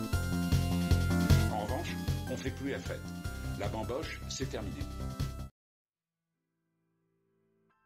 Ah, c'est bien ça. On va pas se plaindre. On va pas se plaindre, c'est pas mal. On va parler de Valorant. Bah si, ah bah je vous avais dit qu'on parlait de jeux vidéo, vous m'avez dit oh trop bien, enfin, on va pouvoir un petit peu s'amuser et tout. Bah du coup on va parler de Valorant. Vous êtes content ou pas? On va parler de Riot, je sais que vous, adorez, ah, adorez Riot en plus de ça. Euh, allez, mais si, si, vous allez voir, c'est intéressant en plus, c'est hyper intéressant. Euh, Valorant, donc, shooter, le, shooter fameux shooter de Riot, hein, qui donc a décidé de passer la seconde sur la modération des échanges et annonce désormais qu'il, bah, déjà, il modérait le chat textuel, mais pour eux, ça ne suffit plus. Merci beaucoup, Herbart. Maintenant, il va falloir modérer le chat vocal. Et donc ils ont décidé dans cette optique d'annoncer, alors c'est pas une question, c'est pas un référendum, c'est une annonce, c'est une entreprise qui dit on reste une entreprise, on fait bien ce qu'on veut en fait et vous serez d'accord ou pas d'accord avec ça. En gros, ils vont désormais enregistrer tous les échanges récents en VoIP durant les parties euh, pour qu'ils puissent être analysés informatiquement et humainement, euh, histoire de détecter certaines identités remarquables, par exemple les joueurs qui harcèlent, ceux qui utilisent un langage qui contrevient aux règles du service, les discours de haine, quels qu'ils soient. Oui, c'est tout à fait légal de faire ça, Dr. Strangelove, parce qu'ils vont, nous expliquer comment c'est possible et comment c'est légal. En gros, Riot sait pertinemment que ça va poser problème à une partie de sa communauté, notamment sur le plan de la vie privée, bien sûr, mais leur choix est arrêté et en fait ils le clarifient en disant c'est très simple, si vous ne voulez pas être enregistré, vous désactivez votre chat vocal, puis sous-entendu, vous avez qu'à euh, vous foutre sur Discord. Hein. Tant que les propos sont pas sur notre VoIP, bah nous, en tant qu'entreprise, bah, on n'est plus emmerdé avec ça. Alors comment ça va se passer? En gros, quand un joueur soumet une plainte à votre rencontre pour comportement disruptif ou langage déplacé sur le chat vocal, les logs récents seront extraits des archives récentes, évalués, donc humainement et informatiquement, et si le fait est avéré, des mesures seront prises contre vous. Euh, le ou les extraits seront d'ailleurs mis à votre disposition. Je vous considère comme des vilains sur Internet, mais c'est juste pour l'exercice. Euh, mis à votre disposition le temps pour vous, bah, peut-être aussi euh, d'avoir une preuve de ce que vous avez dit. Peut-être que vous n'êtes pas rendu compte que vous aviez utilisé le N-word. Bravo, bravo à vous. Euh, du coup, de manière globale, euh, comme on le faisait déjà avec les logs textuels, hein, puisque ça va c'était déjà le cas sur les logs textuels dans un jeu comme Valorant, Riot va garder les échanges récents, mais pas tout garder. Hein. Le but c'est pas de garder tout ça pendant des années et des années. Le but ça va être de les conserver le temps pour éventuellement que les les gens portent plainte et qu'ils aient les références des, parties récentes. Tous les temps étant de temps, on, efface euh, les archives et globalement, après le fait qu'une plainte ait été traitée, on efface l'archive également. Mais d'abord, le but c'est de pouvoir ben, procéder hein, euh, à, des, euh, à des suspensions de compte ou prendre des, dispositions le cas échéant. Et donc le pote continue évidemment hein, sur le terrain de la sécurité et de la confidentialité des données en assurant que tout ça, ça ne sera pas vendu, ce ne sera pas commercialisé, ce ne sera pas partagé. Euh, et, euh, et, que euh, ça c'est le premier engagement selon eux que doit prendre n'importe quel, n'importe quel créateur de jeu qui, qui prend cette décision-là. À titre perso, je trouve que c'est très bien. Voilà. Euh, vous savez que je ne suis. Voilà, j'ai ma peur hein, évidemment hein, pour le partage des données, mais je trouve ça très bien pour un jeu euh, qui euh, a besoin de ça, pour un jeu qui a, donc, qui a besoin que les gens n'aient pas peur d'aller sur son chat vocal. que de telles mesures soient prises par une société qui est privée pour créer un espace sain de jeu et uniquement de jeu me semble être tout à fait ok. Après, effectivement, le jour où on apprend que tout ça s'est conservé, que tout ça s'est analysé ou autre chose, bien sûr, on en reparlera. Mais dans l'idée, le fait d'utiliser tout ce qu'on a en son pouvoir, parce qu'il en faut, ne serait-ce qu'en termes de stockage, pour pouvoir, comment dire, aspirer un peu de la toxicité de ces espaces-là, me semble être la, bonne manière de faire. Pour info, Sony fait la même chose sur PS5. Ouais, je suis pas particulièrement surpris, ouais.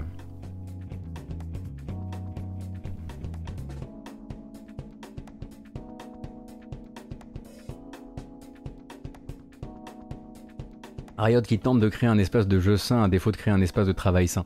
Ça fait partie hein, toujours un de ces sujets où en fait il y a toujours un problème, c'est qu'on pourrait, on peut pas juste, enfin c'est difficile euh, pour les gens qui viennent faire juste une matinale. S'ils n'ont pas toute la méta autour, c'est compliqué, mais oui, à chaque fois qu'on parle de Riot, il faudrait parler du fait qu'ils sont effectivement un peu plus, manifestement un peu moins rapides euh, à, instituer, de, instituer de bons comportements en interne. En tout cas, il y a actuellement des procès à ce propos-là. Euh, mais en tout cas, de toute façon, c'est un, une maladie actuelle de Valorant. Euh, et vous avez remarqué, comme je dis Valorant, vraiment, on dirait que c'est un, jeu français, quoi. Et cherchez Pop. Cette fois-ci, je vais la voir. Cette fois-ci, je vous l'amène. Vous allez voir. J'y crois. Cette fois-ci, c'est la bonne. Attention. On y va.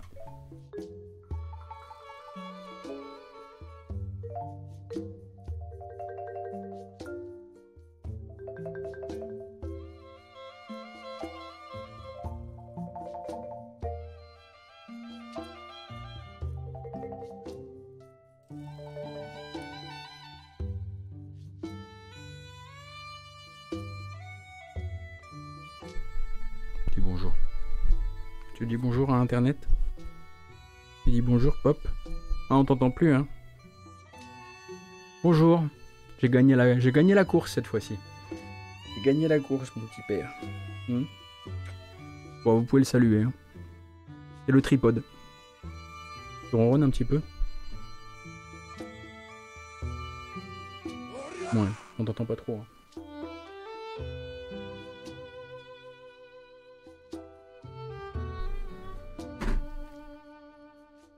Ah, il est content, hein. Il est vraiment content que je l'ai capturé comme ça. J'ai gagné cette fois-ci, Pop. Ne l'oublie pas.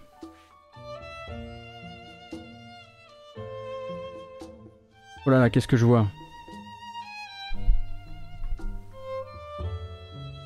Mais merci beaucoup. Merci beaucoup, Hearted, pour les abos. Euh, c'est vrai qu'il faudrait qu'il y ait c'est à cause du... T'es où? Il est resté avec nous, peut-être qu'il va hurler à un moment. Faudra qu'on l'attrape à ce moment-là.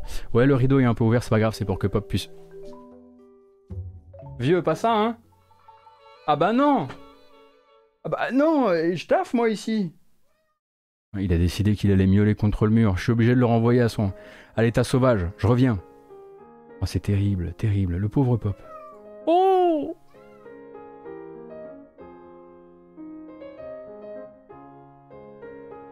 Tu dis au revoir à Internet Au revoir Internet Pas trop, hein.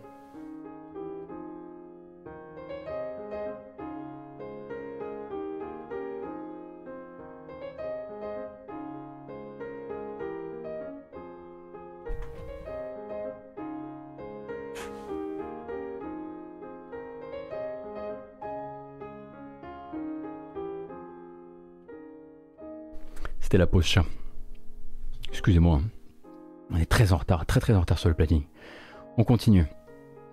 On a la date euh, de la DC Fandom, alors non pas Fandom, hein, mais Fandom, donc qui est l'événement, euh, l'événement euh, des fans de DC et de DC Comics. ça aura lieu le 16 octobre 2021. Peut-être qu'on aura des informations à propos de celui-ci, par exemple. Euh, S'il se lance, évidemment, c'est vrai que c'est mieux. Euh, donc le 16 octobre 2021, vous, ça, vous aurez euh, eh bien, probablement plus d'informations autour de Suicide Squad Kill the Justice League, qui est celui-ci, le prochain projet de Rocksteady. Vous pourrez jouer Harley Quinn, Deadshot, Captain Boomerang et King Shark en perso jouable. On rappelle, celui-ci est un jeu service. À côté de ça, on aura aussi probablement des nouvelles de Gotham Knights, euh, donc le jeu lui de, Warner Bros Montréal, où on jouera donc euh, après la mort de Batman, Robin, Nightwing, Batgirl et Red Hood. Euh, jeu donc, vous le savez, décalé par Warner Bros à 2022. et ce sera peut-être le moment d'éclaircir une question que se posent pas mal de fans. vous savez que NetherRealm, normalement, donc NetherRealm, les développeurs de Mortal Kombat, euh, travaille un an, enfin travaille sur un développement de Mortal Kombat, puis un développement de, Injustice, donc licence DC, jeu de combat, et un développement de Mortal Kombat et un Injustice. En gros, c'est ça pour l'instant le modèle.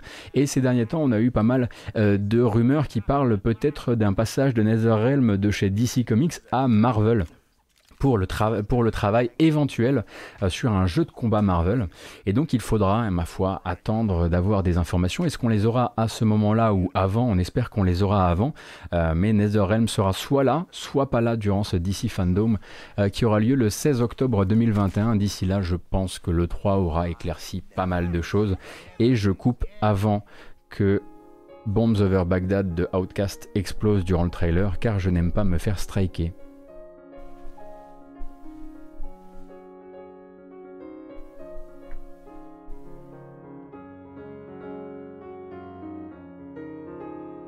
Et tant qu'on y est, parce qu'ensuite on va accélérer, un petit coup là, euh, tant qu'on y est, euh, on a eu l'occasion euh, de, de, de, voir éclaircir un petit peu l'affaire, l'affaire Stalker 2 exclusivité Xbox et PC.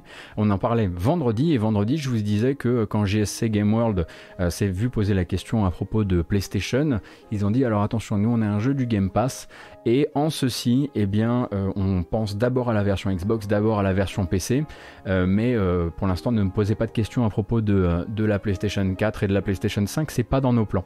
A priori, des documents officiels venant de chez Microsoft auraient leaké. Vous les voyez un peu se balader ces derniers temps sur Internet, notamment des, des genres de plaquettes internes, plaquettes internes qui servent pour plein de choses. Par exemple, vous allez pouvoir lire une critique de The Last of Us 2 qui a été réalisée en interne pour les cadres de Microsoft pour qu'ils sachent à quel point The Last of Us 2 euh, est un jeu marquant ou un, est un jeu qu'il faut surveiller dans le camp d'en face. Ça se fait beaucoup, hein, ce genre de, de review et de test de jeu en interne, de critique en interne, c'est nécessaire pour, euh, bah, c'est de c'est de la stratégie, euh, de la stratégie d'entreprise.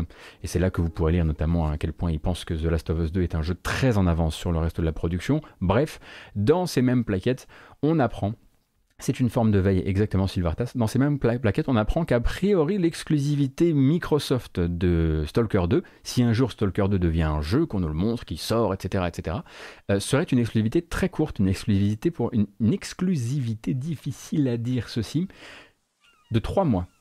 Trois mois, effectivement, ça nous permettrait d'avoir des infos probablement euh, sur la version euh, PlayStation assez vite hein, après la sortie. Je, je pensais vraiment pas que Stalker 2 pouvait être un jeu qui ferait trois mois de Game Pass et puis c'est tout. Et pourtant, en interne, pour l'instant, c'est ainsi qu'il est désigné.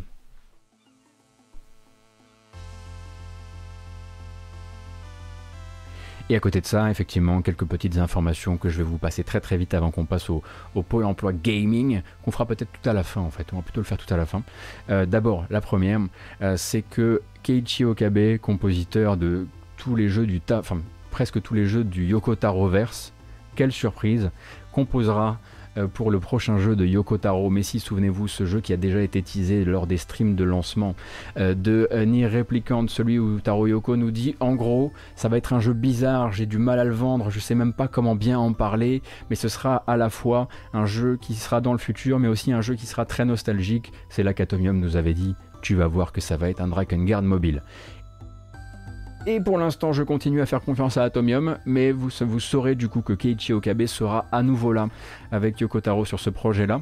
Et euh, toujours dans cette optique hein, de rester chez Square Enix, euh, on peut aussi parler du rendez-vous que vous donne Square Enix. Alors si vous n'êtes pas en train de jouer à Resident Evil Village, euh, vous pourrez tout à fait vous rendre sur un stream japonais organisé par Square Enix le 7 mai c'est donc vendredi, et vous pourrez y découvrir manifestement plus d'informations à propos de le jeu que vous attendez tous, Final Fantasy VII The First Soldier, le fameux Battle Royale mobile dans l'univers de FF7.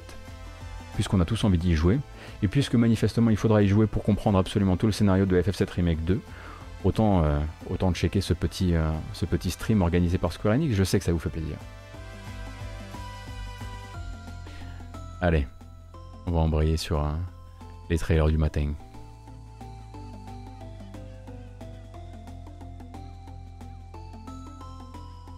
Très bien.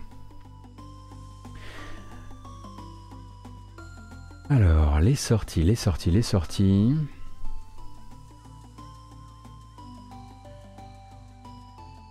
Le premier, c'est un jeu qui est sorti le 8 avril dernier et qui coûte une quatraine d'euros. Ça se dit une quatraine d'euros, je sais pas. Euh, sur Steam. Il s'appelle Inkslinger. J'ai appris son existence aujourd'hui. Je me suis dit, tiens, ça doit pouvoir plaire à une petite niche des gens qui sont parfois là sur la matinale.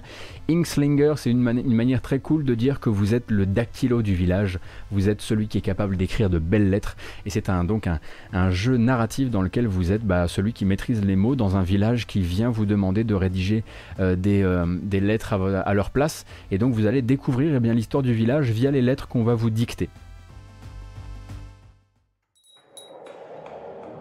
Écrivain public. Je ne savais pas qu'il y avait un terme pour ça. Merci beaucoup, Glorinman.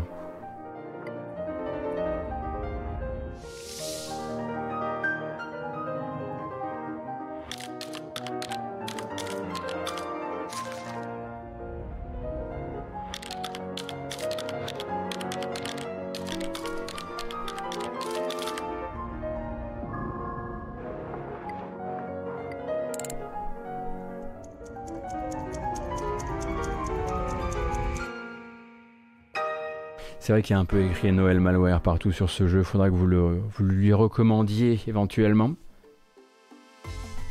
Si c'est pour autant chialer que Violet Evergarden, c'est pas, c'est pas la peine. Bah, je, dois vous dire que là, euh, vous êtes tombé en plein dans un, voilà, un des nombreux. Euh, le, gruyère qui est ma culture est ainsi fait.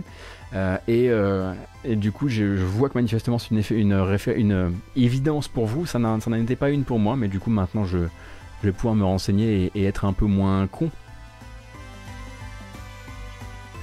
Euh, du coup, on continue. Sorti en accès, en accès anticipé, lui, le 28 avril. C'était à la fin du mois dernier. On est sur du dungeon crawler, roguelite. L'esthétique vous parlera ou vous parlera pas, mais j'ai l'impression que l'ambiance est bien et on me parle en ma foi plutôt en bien des mécaniques du jeu. Il s'agit d'Obsidian Prince.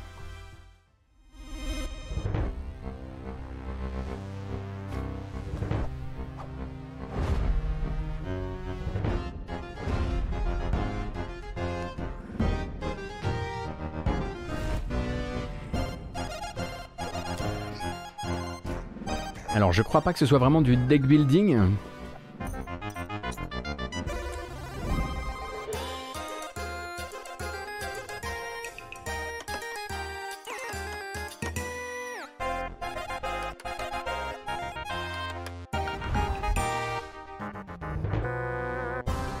Et pourtant si, on dirait bien.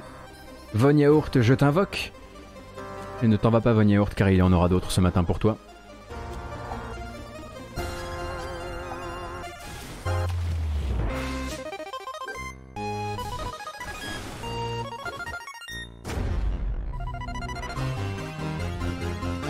J'aime beaucoup la BO, honnêtement. Au moins ça, je vais m'y pencher. Je suis pas sûr de trouver le temps de jouer au jeu, mais...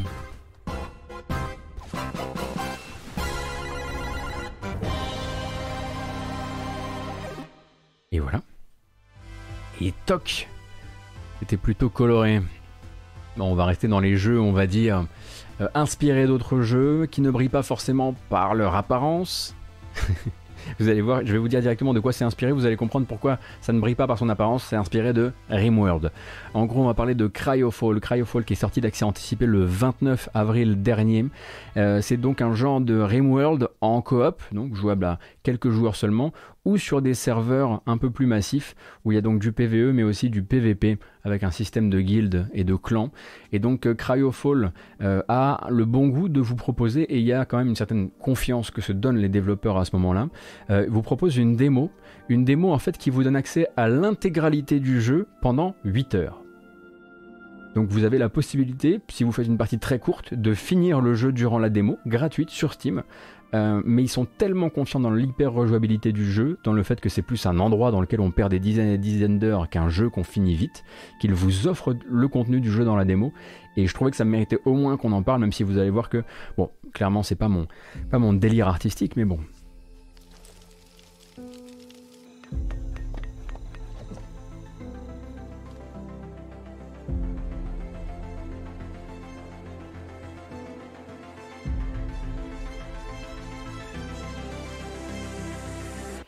Eh oui, ah, je vous avais dit hein, que c'était inspiré par Rimworld, hein, donc. Euh.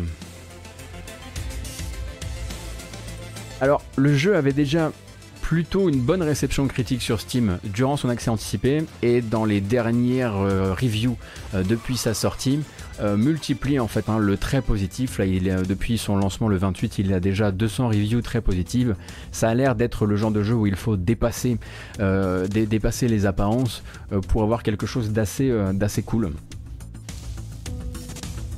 Mais je vois effectivement que pour vous, on ne pourra pas peut-être dépasser les apparences, ce que je peux comprendre. Hein.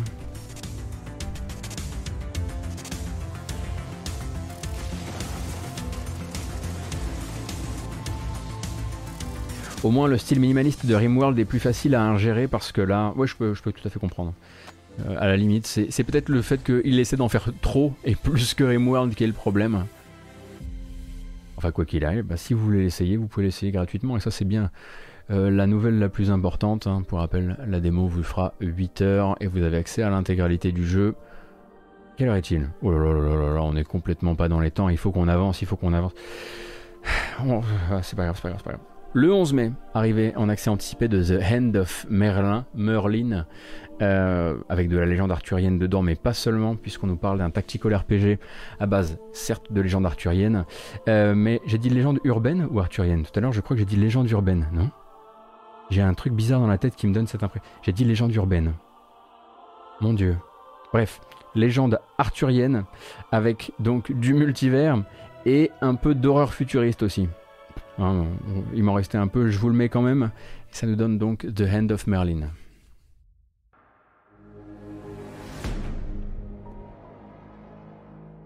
The Hand of Merlin is a fusion of multiple oup, oup, doucement, doucement. Side is a fusion of tactics, strategic gameplay, also with roguelike elements and some deep tabletop RPG feelings like Dungeons and Dragons. Alors pourquoi je vous ai mis cette bande-annonce avec le développeur qui vous explique le gameplay alors que clairement on va parler par-dessus Malheureusement parce que la dernière bande-annonce qui est sortie c'est juste des espèces d'estampes euh, filmées, voilà, enfin pas d'estampes mais voilà des illustrations comme ça filmées euh, sans gameplay. Donc je voulais au moins que vous puissiez voir euh, le gameplay du jeu. Ça arrive en accès anticipé, on voit effectivement des monolithes qui n'ont pas l'air très arthuriens à la base. qui flottent dans la, dans la map. La map fait très Total War, hein. en moins joli évidemment. Et donc ça arrive le 11 mai en accès anticipé. Je ne sais vraiment pas ce que ça vaut, sachant que Versus Evil est un éditeur qui ne fait pas toujours la, plus, la curation la plus, on va dire, euh, précise. Euh, et, euh, et, parfois voilà, fait, fait, aussi des petits jeux qui sont un peu moins, moins saisissant et, et moins inoubliable. Euh, mais euh, j'aimerais bien quand même me pencher dessus, parce que je trouve l'idée déjà de, des légendes arthuriennes, euh, science-fiction, horreur, euh, potentiellement euh, un peu originale. J'aimerais bien avoir plus de, plus d'un, voilà, de gameplay de combat. Ah, ça va vraiment être la, la lisibilité qui risque de me poser problème, moi. C'est dommage d'avoir quelque chose d'aussi terne. Il va falloir encore effectivement dépasser les apparences aujourd'hui. Rassurez-vous, ça n'arrivera pas à tous, les, à tous les moments de cette matinale. J'ai un truc dans lequel je crois énormément à vous montrer tout à l'heure. Le problème, c'est que le jeu sortira en 2022.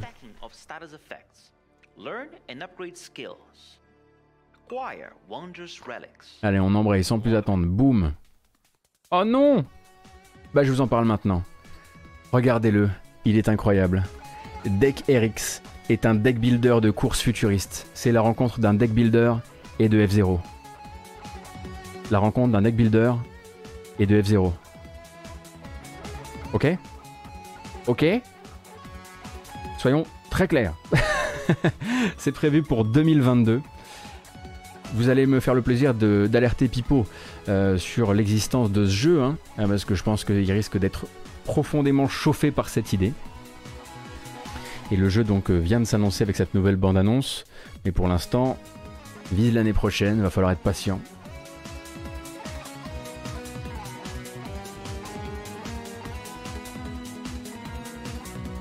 Je préférais la rencontre d'un F0 et de ma Switch. Je comprends, je comprends. je comprends tout à fait.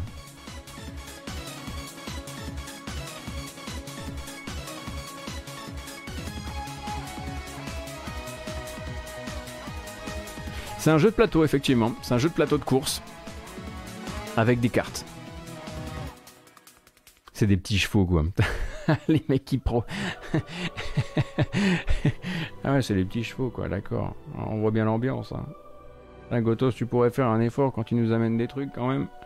Bah voilà, vous voulez des efforts, vous voulez des voilà, vous voulez des beaux shaders, des machins, parce que bon bah voilà, j'ai bien compris que vous voulez les jeux indépendants, ça vous intéresse pas.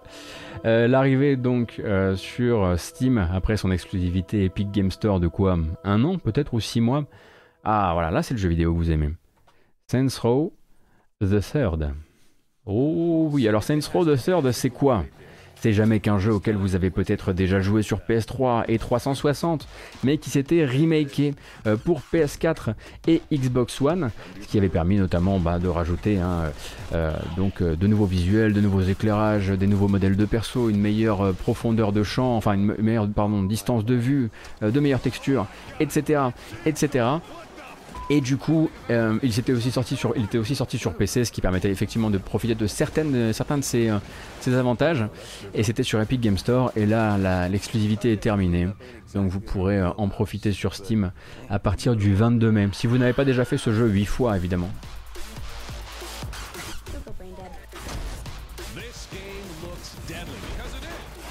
Alors, je dois dire que moi, j'ai fait qu'un seul Saints Row, c'était celui-ci, et j'ai passé un excellent moment.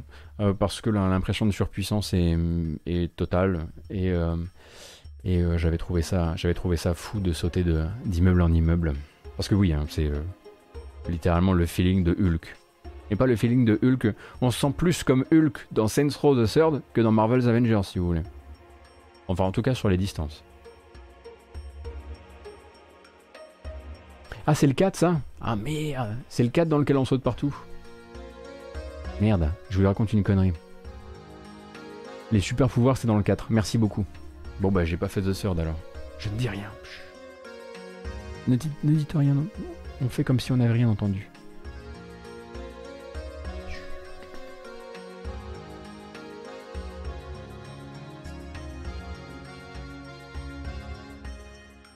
Alors, cette fois-ci, le petit pôle emploi gaming, on va le faire à ciel ouvert. On va aller regarder ensemble ces annonces. Peut-être que vous connaissez déjà cette petite section euh, de la matinale, euh, le moment où on passe un petit peu sur quelques offres d'emploi récentes dans l'industrie, histoire de vous donner peut-être envie en ce lundi d'envoyer des lettres de motive, peut-être pour votre premier poste, peut-être pour un changement de carrière, qui sait. Euh, allez, on se lance, c'est parti avec de la bonne musique en plus. Alors, on zoome, on est sur le site de la FJV, on va commencer par regarder s'il y a des stages. Alors du stage, il y en a, comme vous voyez, pas beaucoup puisque très rapidement en deuxième ligne, on est déjà sur le cinquième jour. Chez Tindalos, qui doit encore être au travail sur un 40K, on cherche de l'executive assistant, donc du stage. Store manager assistant pour Ivory Tower. Ah oui, là donc on est sur du marketing, voire du commercial. Les autres là, hein, j'en ai déjà parlé les semaines précédentes parce que ça date d'il y a plus d'une semaine. Euh, et globalement, pas beaucoup de gens qu'on connaît. Je ne sais pas qui sont les coques en pâte, mais ils recherchent un assistant administratif. Passons directement sur les CDD et les CDI, parce que c'est là généralement hein, que je vais chercher les trucs qui vont le plus vous intéresser. Artist Level Builder chez Spiders à Paris. Euh, donc Spiders, on rappelle, filiale de Nacon, tout comme d'ailleurs, alors pas vraiment Echo qui n'est pas possédé par Nacon, je crois, qui recherche un VFX artiste. Là, c'est Paris, donc ça, c'est Paris aussi. Tant qu'on est sur Nacon, euh, chez Cyanide, on recherche un lead programmeur Unreal Engine. Chez Cyanide, en ce moment, on travaille sur beaucoup de jeux de type très divers. Mais a priori, là, on est encore sur du CDI. Tout ça, c'est du CDI à part pour le CDD de chez Spiders. Artist Level Builder, c'est très probablement pour bosser sur leur projet en cours. Euh, et puis, bah, les classiques, hein, vous connaissez un peu l'histoire. Hein. Ah, Amplitude, gameplay programmeur chez Amplitude Senior. Hein, pour le coup, il va falloir un petit peu de, euh, il va falloir un petit peu de, euh, de bouteille. Et artiste interface chez Dontnod. Après, ça va vraiment dépendre du type d'interface que vous faites. Est-ce que vous faites du très figuratif, enfin du, du, très moderne ou du très illustré? Parce que il faut un petit peu de tout en termes de projet actuellement chez Dontnod. Que je sache. Euh, bon, bah, Quantic Dream, toujours Release Manager. Jamais trop compris ce que faisait vraiment un Release Manager, un, un administrateur système. Tiens donc, chez Quantic Dream, on cherche de l'administrateur système. Alors ça, ça, ah, ça, ça me surprend, tiens. Ah, ça me scie les jambes, vraiment. Hein. Quelle surprise. C'est pas le premier truc vers lequel je vous orienterai, hein, comme ça.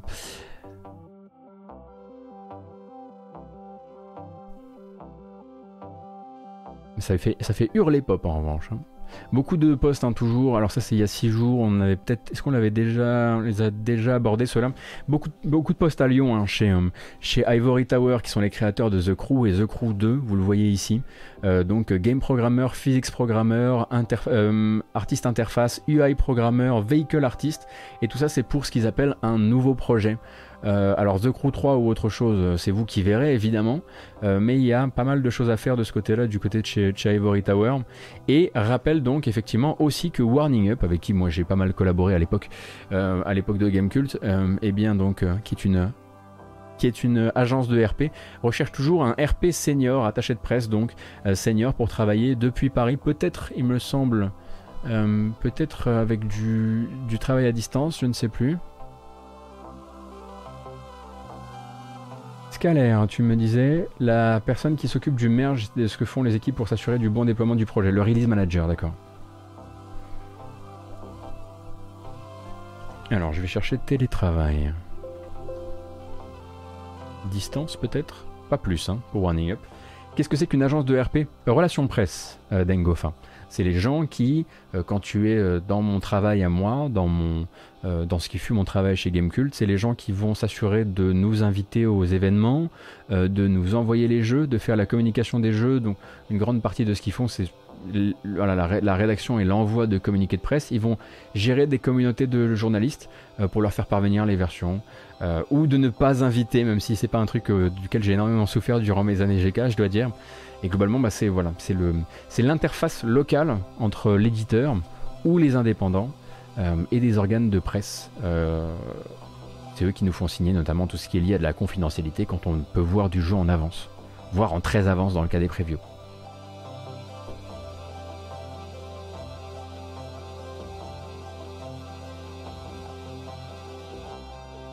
Alors, Qu'est-ce qu'on a d'autre? Bon là on est déjà à 6 jours donc ça nous amène à la semaine dernière qu'on a déjà couvert. Je regarde un petit peu. VFX Artist chez Echo. Je me demande ce qu'ils sont en train de faire chez Echo à l'heure actuelle. Je me demande si c'est lié de près ou de loin à, euh, Warhammer. Euh, à leur jeu Warhammer euh, Chaos Bane. Est-ce qu'ils vont travailler encore dessus ou faire un Chaos Bane 2 ou ce genre de choses? J'avoue que je reste assez, assez curieux. Dontnod recrute en full télétravail si vous habitez pas à Paris ou même si vous habitez même si vous habitez à Paris en fait. Oui, alors c'est un truc que j'essaie effectivement généralement de préciser. Là, je me suis mal préparé, mais la plupart du temps, il y a quelques sociétés dont Dontnod qui vous disent honnêtement, euh, on s'en fout. Enfin, vous pouvez même euh, euh, envoyer votre candidature même si vous prévoyez pas de venir à Paris parce que ils partent du principe qu'ils sont déjà rentrés dans le monde d'après en termes de boulot et ils sont déjà prêts en fait demain, après-demain à travailler avec des gens qui sont directement de la maison.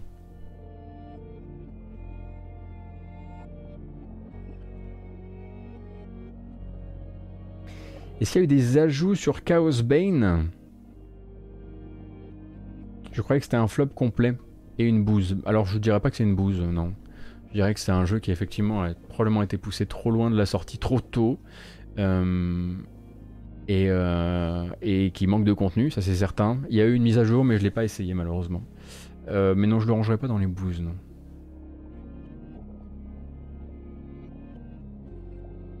Cuit trop vite dans un four trop chaud. Pas mal, c'est joliment dit peut-être. Non, mais c'est simplement. Euh, euh, c'est pour moi un jeu qui euh, est frappé vraiment de. est frappé presque vraiment de quelque chose de, très.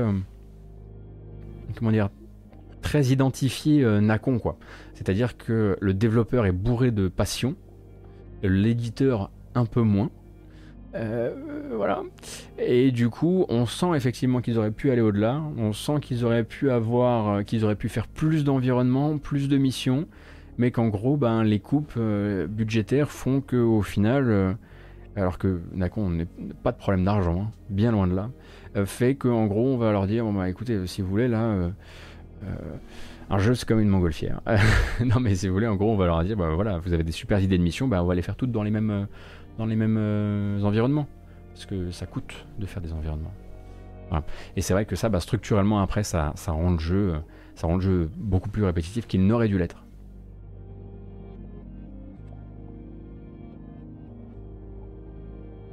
Rien à voir, mais j'ai joué à Slormancer grâce à toi et c'est un régal. Ah bah écoute, j'espère que peut-être des gens de, de Slormite Studio sont dans le coin et, lisent ce que tu lis lisent ce que tu en penses.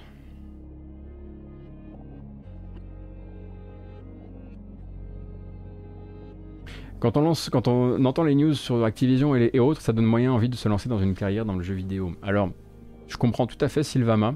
En revanche, là, ce qui est cool aussi, c'est que par effet de bord, des gens qui fabriquent ces enquêtes, pas des gens qui les relaient comme moi, hein, mais des gens qui les fabriquent, euh, on se retrouve avec une nouvelle génération de gens qui ont envie de créer des nouvelles manières de travailler. sont rares, en plus, il faut décrypter ceux qui en font vraiment l'usage de ces nouvelles manières de travailler et ceux qui en font juste une homepage pour leur site internet. Et derrière, c'est pareil et c'est le vieux monde. Mais globalement, plus on en parle, plus c'est visible, plus demain, il y aura au moins des petits et moyens studios euh, qui changeront et qui ne se, construiront pas sur euh, les mêmes philosophies de travail que les gros studios. Euh, c'est le cas par exemple déjà un des développeurs de Dead Cells qui ont déjà communiqué sur leur organisation très horizontale, même d'un point de vue du salaire. Euh, alors eux pour l'instant sont encore un petit peu sur, les, voilà, sur le, côté, mais euh, d'autres effectivement Supergiant et Hades, voilà, Hades par exemple a été créé dans des conditions de travail qui sont stellaires par rapport aux standards de l'industrie, que ce soit en termes de rémunération ou de congés ou d'accès d'accès aux soins, enfin tout, voilà, c'est le, c'est le full package.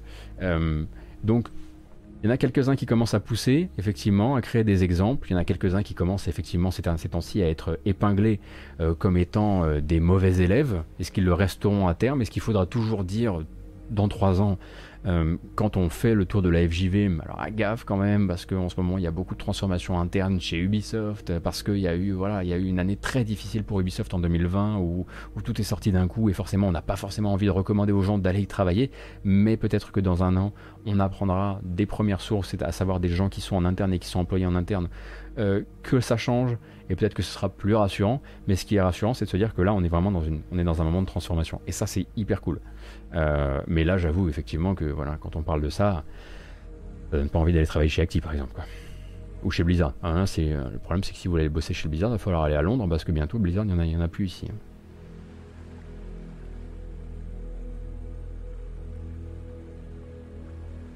Est-ce qu'on a des infos sur les jeux Game Pass qui seront annoncés demain? Philemon Barb, pas que je sache. Pas que je sache, euh, ça, sera dans la matinale de demain, euh, très certainement. Mais non, là, je sais pas les, euh, quels sont les, prochains, nos prochains clients. D'ailleurs, moi, je vais vous laisser, jeunes gens. Oh oui. Parce qu'il est l'heure.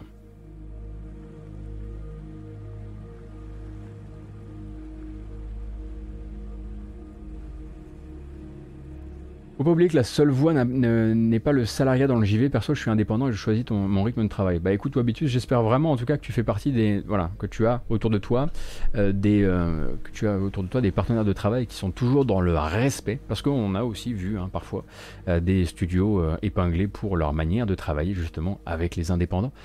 C'est dommage, effectivement, hein, quand on a travaillé que sur un bout de la prod, de pas finir dans le générique. Euh, ce serait quand même pourtant la moindre des choses, puisque le générique, c'est ce qui fait foi, le CV, c'est ce qui fait foi dans l'industrie. Euh, en tout cas, prenez soin de vous, nous, la fête. Oh Ma foi, merci d'avoir été là encore une fois pour cette matinale jeux vidéo. On est lundi, il va y en avoir quatre autres comme ça. Et après, ce sera le week-end, rassurez-vous. On va tenir le, choc ensemble. Euh, je vous donne rendez-vous, moi, quoi qu'il arrive, demain, 9h pour une nouvelle matinale jeux vidéo. 9h30 si vous vous levez un peu plus tard, hein, parce que les news commencent à 9h30. Euh, cette VOD, elle part vers YouTube, version chapitrée comme d'habitude, version podcast également, puisque vous pourrez la rattraper euh, sur Apple, Apple Podcast, sur Google Podcast, sur Spotify, un jour sur 10 heures peut-être, et quoi qu'il arrive, sur une application euh, comme Podcast Addict, vous n'aurez aucun problème à nous retrouver parce que ça s'appelle simplement la matinale jeu vidéo, c'est pas très original. Euh, il y aura très probablement du jeu vidéo sur la chaîne, mais très probablement centralisé maintenant chaque semaine sur une après-midi. Très probablement d'ailleurs le mercredi. Je, voilà, je design encore un petit peu mon, mon programme. Et euh, ben merci d'avoir été là, merci d'avoir m'avoir aidé à me réveiller. J'avoue que j'avais un petit peu la pêche ce matin, donc ça va, c'était pas la matinée la plus difficile. Mais voilà, je rentre dans ma journée avec la patate et j'ai déjà discuté j'ai déjà eu ma dose d'échanges sociaux pour euh, la journée euh, parce qu'ils ils se font forcément un petit peu rares en ce moment. Merci encore. Prenez grand soin de vous et à demain. Salut.